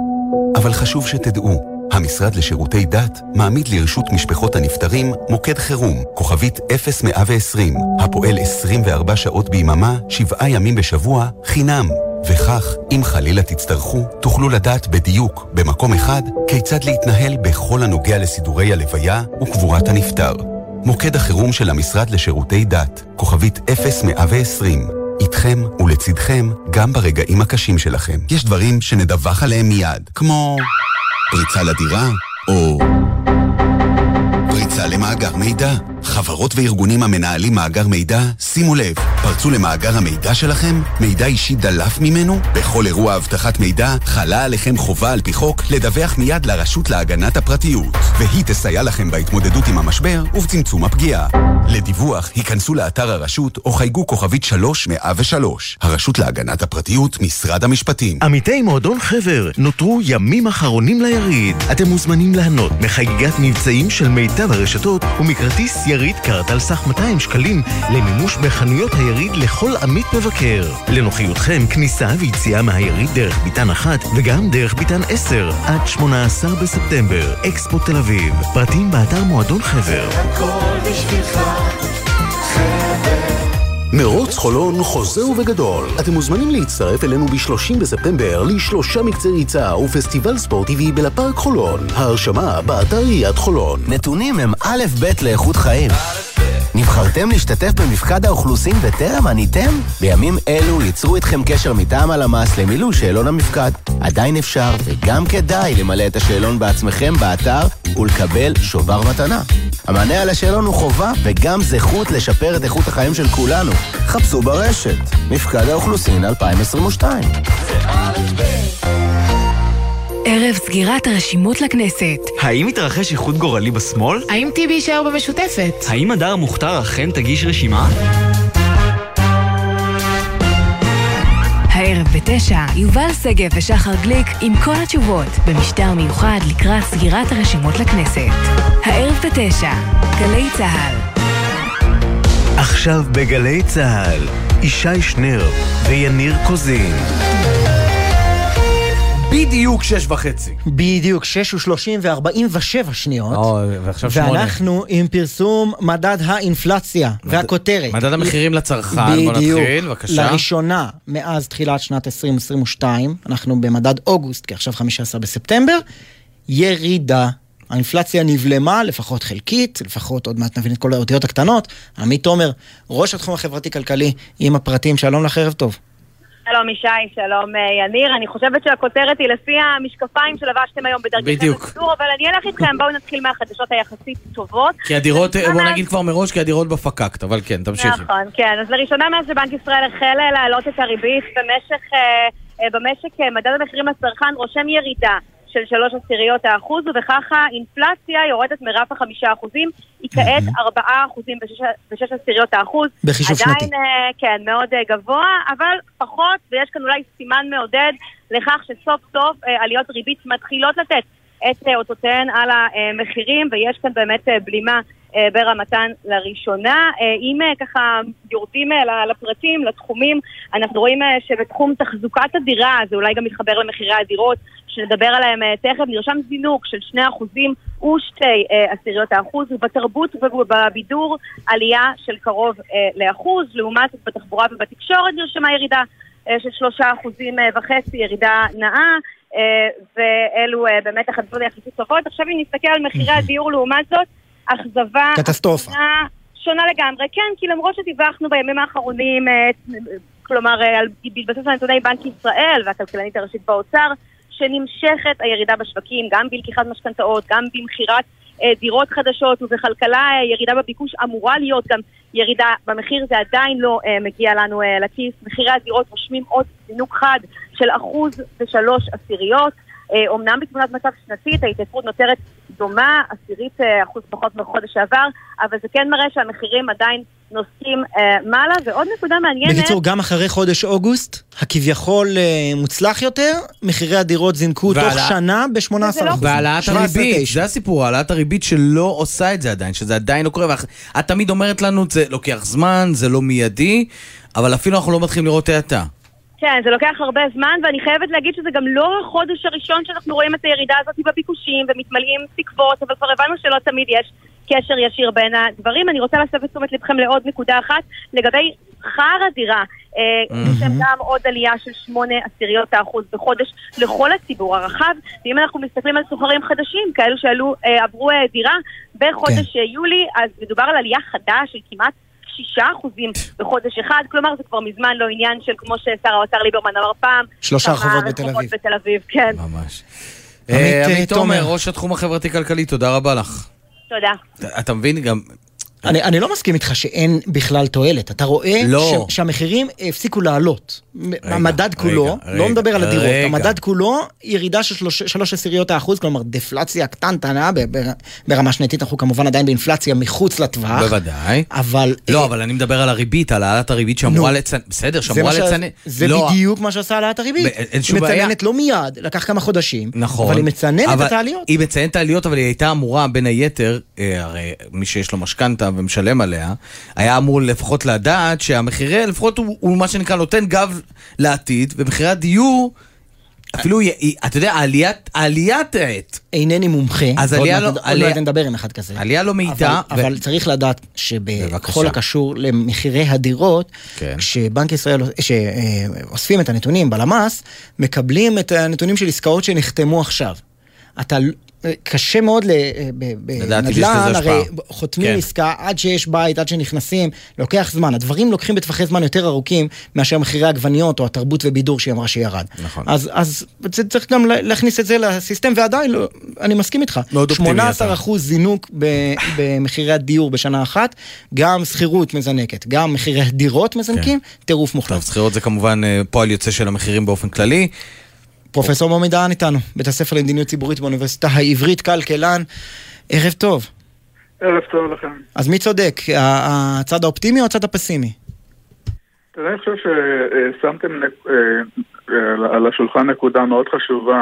אה, אי אפשר לגזור מדיווח של חודש כזה או אחר מה צפוי להיות.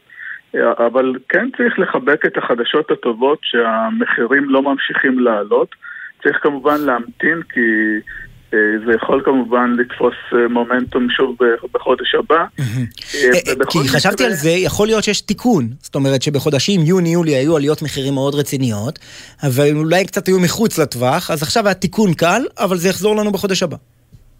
אני רוצה להגיד משהו קצת להרחיק או להגביה עוף ולהסתכל על התמונה הכוללת והיא שיש פה מצב של עליות מחירים שהן לא תוצאה של גורמים סטנדרטיים שמביאים לאינפלציה. בדרך כלל אינפלציה באה או כתוצאה מגירעון תקציבי בלתי נשלט או מהתנהגות חסרת אחריות של בנק מרכזי שמדפיס ללא גבול ושני הדברים האלה לא קורים בתופעה הזאת. כלומר, האפיזודה שאנחנו חיים איתה בחודשים האחרונים נובעת משני דברים אחרים. האחד, האחד הוא בעצם השתחררות של ביקושים שהיו כבושים במשך די הרבה זמן בגלל הקורונה מצד אחד, ומצד שני יש בעיות בצד ההיצע של שרשראות האספקה. אה, בסין, למרות שאנחנו כבר אה, אחרי הקורונה, בסין עדיין נזכרים במשך אה, תקופות ארוכות, שזה משפיע מאוד על הייצור של מוצרים בכל העולם. ולכן התמונה בעצם של עליות המחירים עכשיו היא מאוד שונה מהתמונה הסטנדרטית. כלומר, מהבחינה הזאת אני חושב שיש בעצירה של עליות המחירים שראינו עכשיו בחודש הזה איזשהו סימן, שוב סימן רק אה, של זמן קצר, שאולי הדברים מתחילים איכשהו להסתדר, גם משום שנגידים בכל העולם, גם בארצות הברית, גם באירופה וגם כאן, אה, הכריזו מלחמה על האינפלציה, זה, זה דבר מאוד משמעותי, ועליות הריבית אה, הם אה, קודם, אה, בהתחלה הן היו עוד יחסית אה, צנומות, עכשיו הן מתחילות להיות משמעותיות, וגם מחירי הדיור יגיבו לעניין הזה. מתי? לשאלתו של יניר. טוב, אני, אני באמת, אה, לא אני ולא, לא חושב שיש מישהו שיש לו כדור בדולח שיכול להגיד באיזה לא, אבל יש, יש איזה. סדרי גודל שאפשר לדבר עליהם? אני, אני מעריך ש, שזה תוך חודשים ספורים יתחיל להשפיע, משום שכשמעלים את הריבית מאיזה, מהרצפה, מ-0 ל-0.5, אז באמת אף אחד זה לא, אף אחד לא מתרגש מזה. אבל אחרי שלוש העלאות של כמעט אחוז שלם, זה כבר אה, אה, לא מאפשר באמת להתעלם מזה, ורואים את זה כבר במשכנתאות, זה לא שאנחנו מדברים עכשיו על תחזיות לעוד עשר שנים, כבר במשכנתאות רואים האטה אה, בולטת לעין. בנטילת משכנתאות. כי אתה יודע, אתה יודע מה, מה זה אומר פרופסור. דן?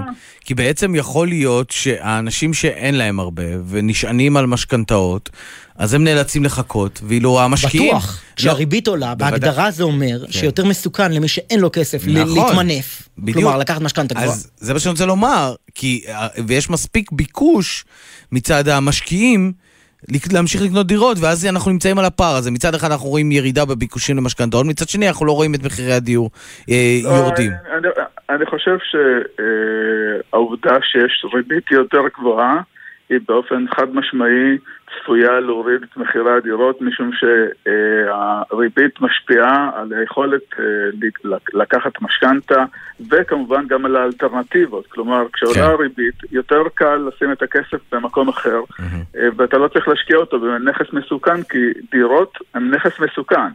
אה, כך שאני חושב שגם מהכיוון הזה וגם מהכיוון של המשכנתאות, מה שהריבית עשויה, צפויה לעשות הוא להוריד את מחירי הדירות וזה יקרה. פרופסור מומי דן, בית הספר למדיניות ציבורית באוניברסיטה העברית, זה עוד יקרה, אתה אומר לנו, אז אה, אני נאחז בזה. מ-2007 אנחנו מחכים. אמן ואמן. אמן ואמן. תודה רבה לך. מאחל לכם שנה טובה. תודה, שנה טובה גם לך. כתיבה וחתימה טובה. אה, לפחות האטה בעליית המחירים, לדעתי זה כבר יעשה משהו. אה, טוב, זו העת. לעבור לפינתנו. נפלת חזק. כוכבים משתפים בפדיחות על הבמה.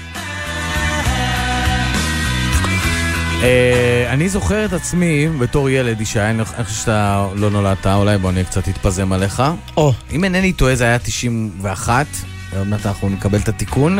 אכן, אכן. הגיל אה, חסוי, אבל כן. כן, קדם אירוויזיון. זוכר את עצמי צופה בטלוויזיה בתור ילד בן 5-6. חשבתי שאתה רוצה להגיד שפדרר פורש וזהבי פורש ומכבי חיפה אתמול וזה זה רק ספורט. זה רק ספורט, בדיוק. ואני צופה בדפנה דקל שרה, זה רק ספורט. שלום לך דפנה. אהלן, 92. 92, רציתי להגיד 92, 91 זה דץ ודצה? כאן נכון. ביתי, פה אני נולדתי, כן, זהו, נכון. 92. אה, אני זוכר את הקדם אירוויזיון, אני זוכר גם מה לבשת, עזבי, זה כבר בכלל הזיה. אה, מה שלומך בימים אלה? לא, רגע, מה? זה היה שאתה זוכר או זה היה מה שלבשתי? לא, זה היה שאני זוכר, אני חושב, אני זוכר צבעים ירקרקים של משהו, זה נכון? אני- ירוק וורוד, ומישהו. שלח לי השבוע צילום של חלון ראווה שכל הבגדים ירוקים וורודים. יפה. אה, טוב, זה... עדיין שואבים השראה. כן, שמע, זה כן. של- 30 כן. שנה, יאללה. אה, דפנה. דקל. אה, קודם כל, מה שלומך בימים אלה? אה, בסדר גמור, בסדר גמור. כן? עובדת, מתרוצצת, עושה דברים שאני אוהבת. כן. אז מיד נדבר, בסדר. מיד נדבר על הדברים שאת אוהבת, אבל כפי שידוע לך, פורמט הפינה הוא בו את מספרת לנו על רגעים פחות מוצלחים. כן. רגעים שאני פחות אוהבת. אנחנו, אנחנו סביבה תומכת ואוהבת לסיפורים קשים. בדיוק. אז אה, ברשותך, מכיוון שאנחנו יודעים פחות או יותר קצת מהדברים שאת הולכת לדבר, אז אם תוכלי לפתוח... אה, יניר אוהב את השליפים. בדיוק. את הצוות, ה, אה, הצוות המוכר והידוע, דפנה ודודידו. בבקשה. אה, כן, דפנה ודודי דו, אה, חוץ מהסדרה, הייתה לנו הצגה שרצה, לא יודעת, 400-500 פעם, ויום אחד אנחנו עולים לבמה, וכל הקאסט נקרע מצחוק. עכשיו, הם מכירים אותי, הם יודעים כמה אני נוקשה בדברים האלה. כמה אני לא מוכנה שיצחקו על הבמה, לא משנה אם זה הצגת ילדים או הצגת מבוגרים, והם לא מסוגלים להפסיק, ואני לא מצליחה להבין למה. ואז הוא מסתובב אליי, דודי דו, והוא היה בתוך, זאת תחפושת שהיא מורכבת מכמה חלקים. החלק המרכזי שלה זה הגוף שלו, שמאחוריו יש זנב קטן. אלא שמהלחץ לעלות לבמה, כנראה הוא לא שם לב, ולבש את הבגד הפוך, ונכנס עם הזנב מקדימה. זנב קטן שם... זנב קטן, מה שנקרא. הפתעה. surprise. יואו, יואו, אני צחקתי, אני לא זוכרת מתי צחקתי. רגע, דפנה. זה היה מול ילדים כבר? שהיו בו... ברור שזה היה מול ילדים, זה היה מול ילדים. והורים, והיינו. באמצע הצגה, זה היה אחרי המערכה הראשונה בכלל. מי היה אחראי על הד- מי היה אחראי על הבובה, על הדובי? היה צריך משהו... זה דודי אף אחד לא ראה את זה, והוא בעצמו, מכיוון שהוא מסתכל עלינו דרך הפה ולא רואה שום דבר, אז הוא לא הבין גם למה כולם צוחקים ואי אפשר היה להסביר לו את זה. אה, הוא אפילו לא יכול להסתכל למטה ולראות שיש לו שום זנב מקדימה? דבר, לא רואה כלום. זנב מקדימה. זה עוד יותר מצחיק. וואו, זה דפנה. היה נורא. אה, אוקיי. אה, אבל מה עושים בסיטואציה כזאת? מתגלגלים מצחוק על הבמה? כן, ואני לא עושה את זה, זה לא קרה לי הרבה במהלך הקריירה שלי, זה קרה לי אולי פעמיים, אולי אולי שלוש, אני חושבת שפעמיים, וזאת הייתה אחת הפעמים שפשוט לא יכולתי להמשיך את ההצגה. אה, ועצרתם? עצרנו, עכשיו קהל לא לגמרי הבין, כי זה די נטמע בתוך התחפושת, אז הם גם לא הבינו למה אנחנו די צוחקים. נטמע. ולך תסביר להם. יש לו כפלפלים לדודי דו. אולי היה קר. מה יש? אה, לא, יש לו איפה להסתיר. כן. טוב, אה, ניסינו איכשהו לצלוח את זה בלי להביך את עצמנו יותר מדי, אבל זה סיפור מעולה. אה, יש לך עוד איזה משהו ככה נחמד ממסעותייך? תראה, יש, יש את הפחד הכי גדול של אומן לא להגיע להופעה שלו עצמו. אמ, ואני אני מודה שזה היה מאוד קרוב פעם אחת. אמ, אני הייתי ב- בתקופה שהיו חילופים ב- במשרד שאני נמצאת בו, והיה מישהו שתפקידו היה לדאוג, להגיד לי, בגלל שבאמת היה מאוד עמוס, תפקידו היה כזה 48 שעות לפני, לוודא שאני זוכרת שיש הופעה, מתי, מתי אוספים אותי, ו... ולא הגיע שום מידע לידיי, ואני נסעתי להורים באשדוד, ובמוצאי שבת אני מקבלת טלפון, ואז עוד לא היו סלולריים, הם הגיעו לבית של ההורים של בעלי, ו... ושאלו איפה אני. אמרתי, מה זאת אומרת, אתם התקשרתם, מה זאת אומרת איפה אני? אני באשדוד. אבל את צריכה להיות למטה, למטה איפה? למטה ברמת גן, כי אנחנו נוסעים להופעה בירושלים. אמרתי, זה לא קורה. אני בבושה. וואו.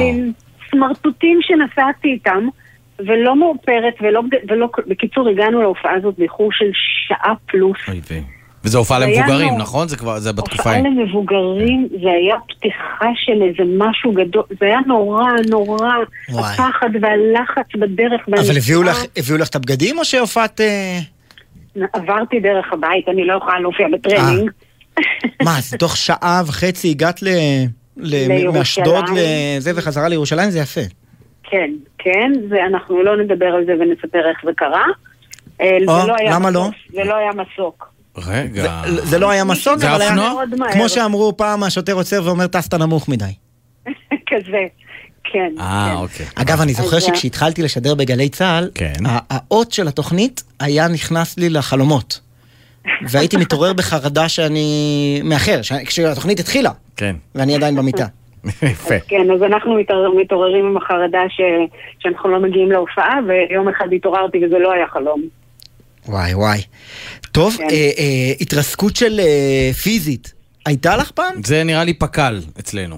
אמ, לא הרבה, אני מודה. הייתה לי פעם אחת... לא נפלת חזק. אותה, שנפלתי חזק מאוד, אה, זה היה כמעט הפלה, אני הייתי בהיריון. נפלתי חזק. ממש, אבל הקהל לא ראה אותי, כי אנחנו פשוט התנגשתי עם שחקן אחר על טרומפולינה שהייתה על הבמה, שנינו קפצנו עליה בו זמנית, הוא נזרק לתוך הבמה והתרסק, ואני התרסקתי החוצה. יואו! אז את ההתרסקות שלי לא ראו. למה יש טרמפולין על הבמה, דפנה דקל? כי לפעמים יש בימאים שמשתגעים וחושבים שזה יכול להיות נחמד. לשים ארבע טרמפולינות על הבמה. אוי אוי אוי. אה, כן. טוב, דפנה, תספרי, כן, אתה רוצה עוד אחד? לא, אני אני עדיין דאוג מהסיטואציה. אה, כן. הילד נולד, הוא בסדר, הכל בסדר. יפה. בן כמה הוא אגב? אה, הוא היום בן 26. וואו, זה היה כן. מזמן. אה, דפנה, ספרי לנו מה- מה מעשייך בימים אלה ממש. בימים אלה אני המון בתיאטרון, לשמחתי. אה, בהבימה עם אה, סימני דרך, אה, סיפור חיה של נעמי שמר, ועם אה, עוד חוזר הניגון, סיפור חייו של אלתרמן, ובתיאטרון חיפה עם שוק המציאות. ואלבום חדש, איך הוא נקרא? שיעור באהבה. עם סינגל חדש שיצא מתוכו, שזה בעצם השיר האחרון שנכנס לאלבום שומר עלינו. הרבה הופעות, אה, הרבה עשייה לשמחתי הרבה.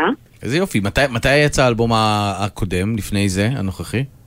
אה, האלבום הקודם, אני חושבת, אני לא טובה בתאריכים, נדמה לי 2018, אם אני לא טועה, זה היה אה, אלבום משהו אוסף. כמו ארבע שנים. משהו כזה, אולי אפילו 2017, אני חושבת שזה היה אלבום אוסף, אבל תאריכים לא הצד החזק שלי. ומציקים לך ברחוב עם זה רק ספורט עד היום? את האמת.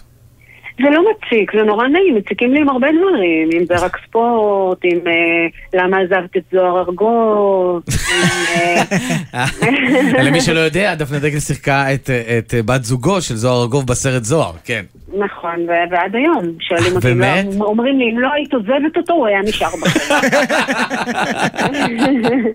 אבל זה סימן טוב, זה אומר שעשיתי תפקיד, אה, תפקיד מוצלח. אה, כן, דפנה, דפנה דקל מהדמויות האלה, אתה יודע, ש- שנמצאות שם, ואתה תמיד אה, שמח שהן שם.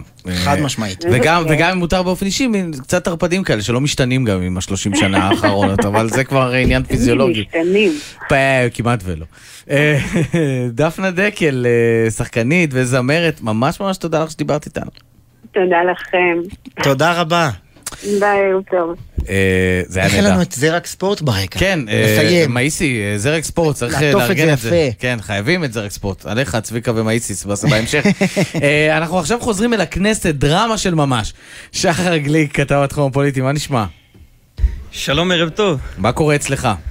מה קורה אצלנו? אה, נאום כרגע של אה, נציגי הליכוד, יריב לוין אה, שהציג את הרשימה, מכריז בעצם על, על הגשת הרשימה, אחרי שרוב המפלגות הגישו, כשלפני דקות אחדות רשימת העבודה הגישה ובעצם נסתם הגולל על הדרמה היחידה שעוד יכלה להיות כאן היום, איחוד עם מרץ שלא יקרה באופן סופי ורשמי אחרי ההגשה הזו. טוב, אנחנו שמענו את זה כאן אצלנו. כן, אז באמת גם הם מגישים וגם שורה ארוכה, רוב המפלגות, ש"ס הגישה, אה, גם יהדות רגע, התורה. שחר, בוא נשמע רגע את יריב לוין, את אה, מרכז אה, ליכוד, בוא זו נשמע. הצביעות שמגיעה לפעמים באמת לרמות שאי אפשר לתאר אותן. רשימתו של בני גנץ, המחנה הממלכתי. קודם כל, הדבר הכי לא ממלכתי זה מחנות, אבל זה מילא. מה הדגל שמאחד את חבריה שהם מחרימים כן, חצי טוב, עם? אה, זה ממש אה, תעמולת אה, בחירות.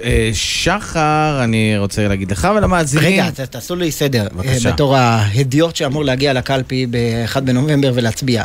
איזה מפלגות רצות באופן סופי? שחר? בינתיים 28 אה, מפלגות, לא, אבל תן לי את הגדולות. הגדולות שרצות באופן סופי, אז אה, היו כאן אה, ממש עכשיו הליכוד, העבודה, יהדות התורה אה, וש"ס ויש רע"מ ויש עתיד, אלו הם הגישו היום. אתמול הגישו גם אביגדור ליברמן של את ישראל ביתנו, גם הייתה שם את ההגשה של סמוטריץ', האיחוד המשולש הזה, סמוטריץ', בן גביר ומפלגת נועם, וגם המפלגות היותר קטנות שאנחנו מכירים, אם זה אלי אבידר, אגב. אה, עוד דרמה שעוד צפויה ויכולה איכשהו לקרות אה, זה שתי מפלגות שלא הגישו, לא איילת שקד עדיין לא הגישה את רשימת הבית היהודי ולא אה, אביר קארה שעדיין לא הגיש את אה, חופש כלכלי, המפלגה שלו. אה, שתי המפלגות הללו עדיין לא הוגשו. אתה רוצה גם לתת מרצ הימור עדיין לא בעניין הוגשה. איילת שקד?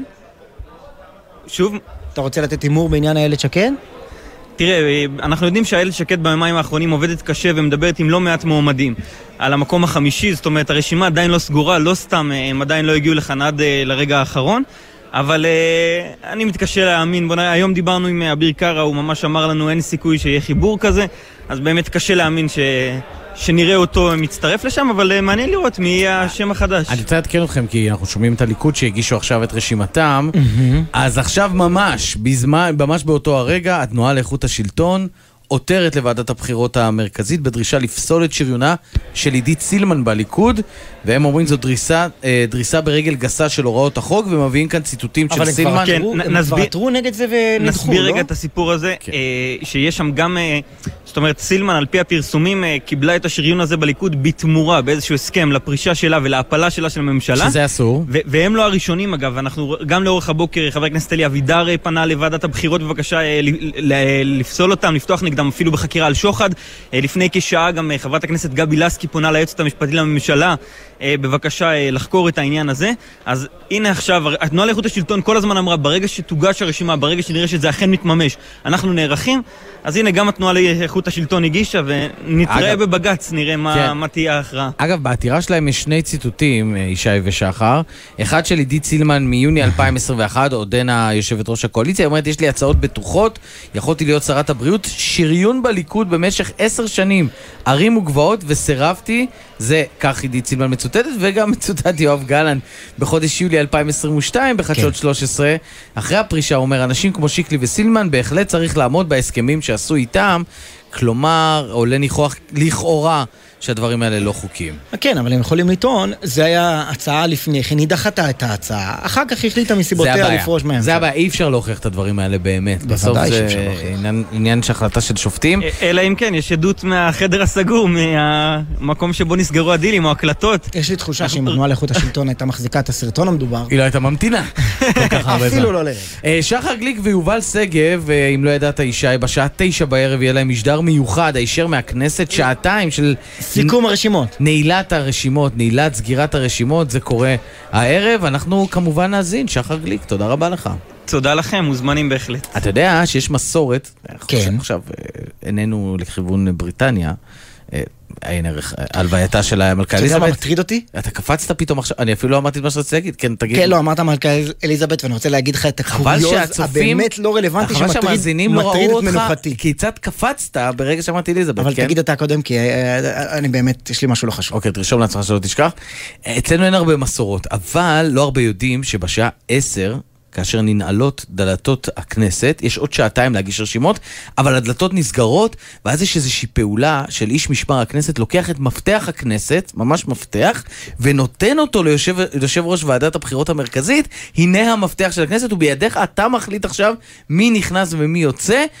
הנה לך... אז מה- אז איך מי שרוצה להגיש רשימות בשעתיים האלה צריך להיכנס דרך הערובה? אין, הוא לא יכול להיכנס. לא נכנסת לכנסת עד השעה 10 בערב, אין הגשת אה, אבל אתה רשימה. יכול להישאר שם אתה יכול ולישון להיות בלילה. בכנסת, להסתובב בכנסת עד חצות הליל. יש לך. שעתיים להסתובב. הבנתי, אבל הכניסה עד עשר. עד עשר, זאת אומרת סגירת דלתות בעשר, אבל אני רק רציתי להגיד לגבי הטקס שחסר לנו אצלנו, יש פה טקס מאוד מאוד יפה, והוא יתקיים גם היום. כן, בבקשה. כן, טקס מסירת המפתח. בדיוק. אני רציתי להגיד לך לגבי בריטניה, שטרדתי את מנוחתי השבוע בשאלה איך אה, שומרים על אה, גופתה של מלכת אנגליה אליזבת השנייה, שלא תסריח. עשרה ימים הם מחכים עד ההלוויה. כן, קיבלנו לזה תשובה. נו. אה, אה, עמיתנו, עמיחי אה, שטיין, פרסם את זה.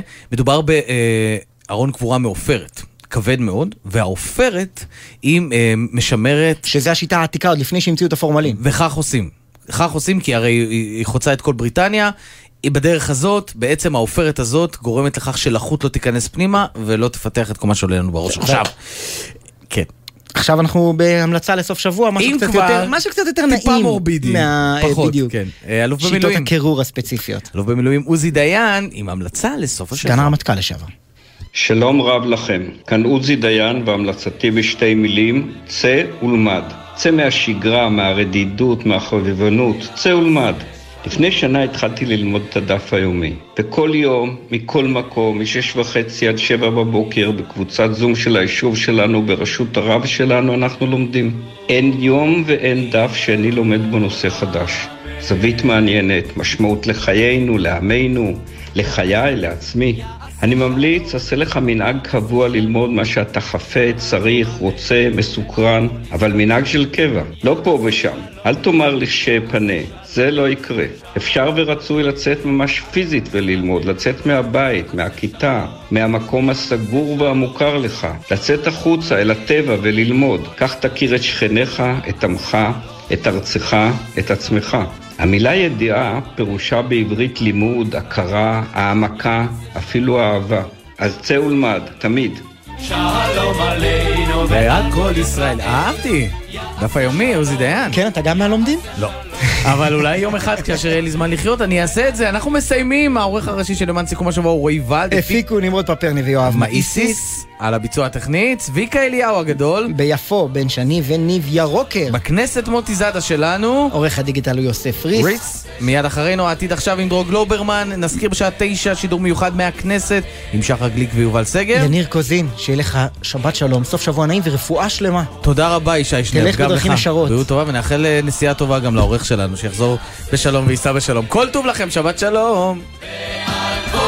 בחסות אנשור פלוס אדוונס, המסייע לשמירה על הכוח וההגנה הטבעית. אנשור פלוס אדוונס, שאלו את הרופא או את הדייתן. בחסות מחסני חשמל, המשווקת מזגנים עיליים, מזגנים מיני מרכזיים, מזגנים ניידים, ומעניקה חמש שנות אחריות על התקנת מזגנים. בחסות עולם הקולנוע, המציעה לכבוד החג. מקרר ארבע דלתות זכוכית, 440 ליטר ב-2,399 שקלים. איפה? עולם הקולנוע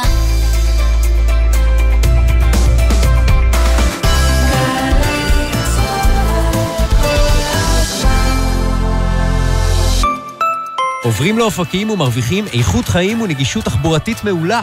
עברו גם אתם ותרוויחו. פרטים ומידע נוסף, כוכבי 9226.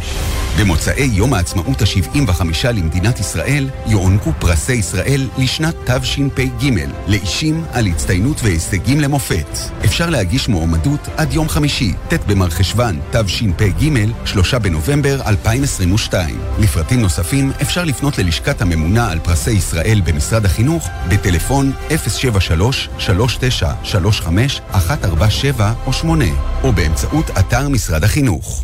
אוי ואבוי, איזה אסון! בעמוד החשמל נתקע עפיפון. שקע, לא צריך לחשוש, שלח הודעה לחברת החשמל. 055 7103 חברת החשמל, זמינים גם בוואטסאפ. שלחתי! שומעים את זה? הגדולה בהודו, האמצעית עמוק בפסיכומטרי, והקטן בקורס קצינים.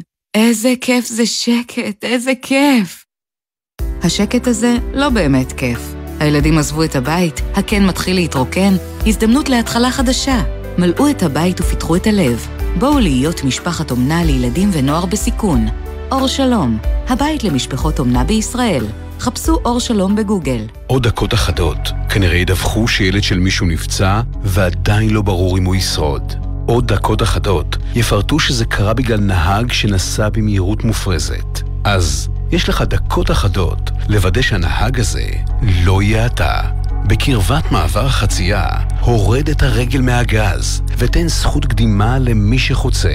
בואו נסיים את היום הזה בריאים ושלמים. כולנו מחויבים לאנשים שבדרך. הרלב"ד. מיד אחרי החדשות, דרור גלוברמן.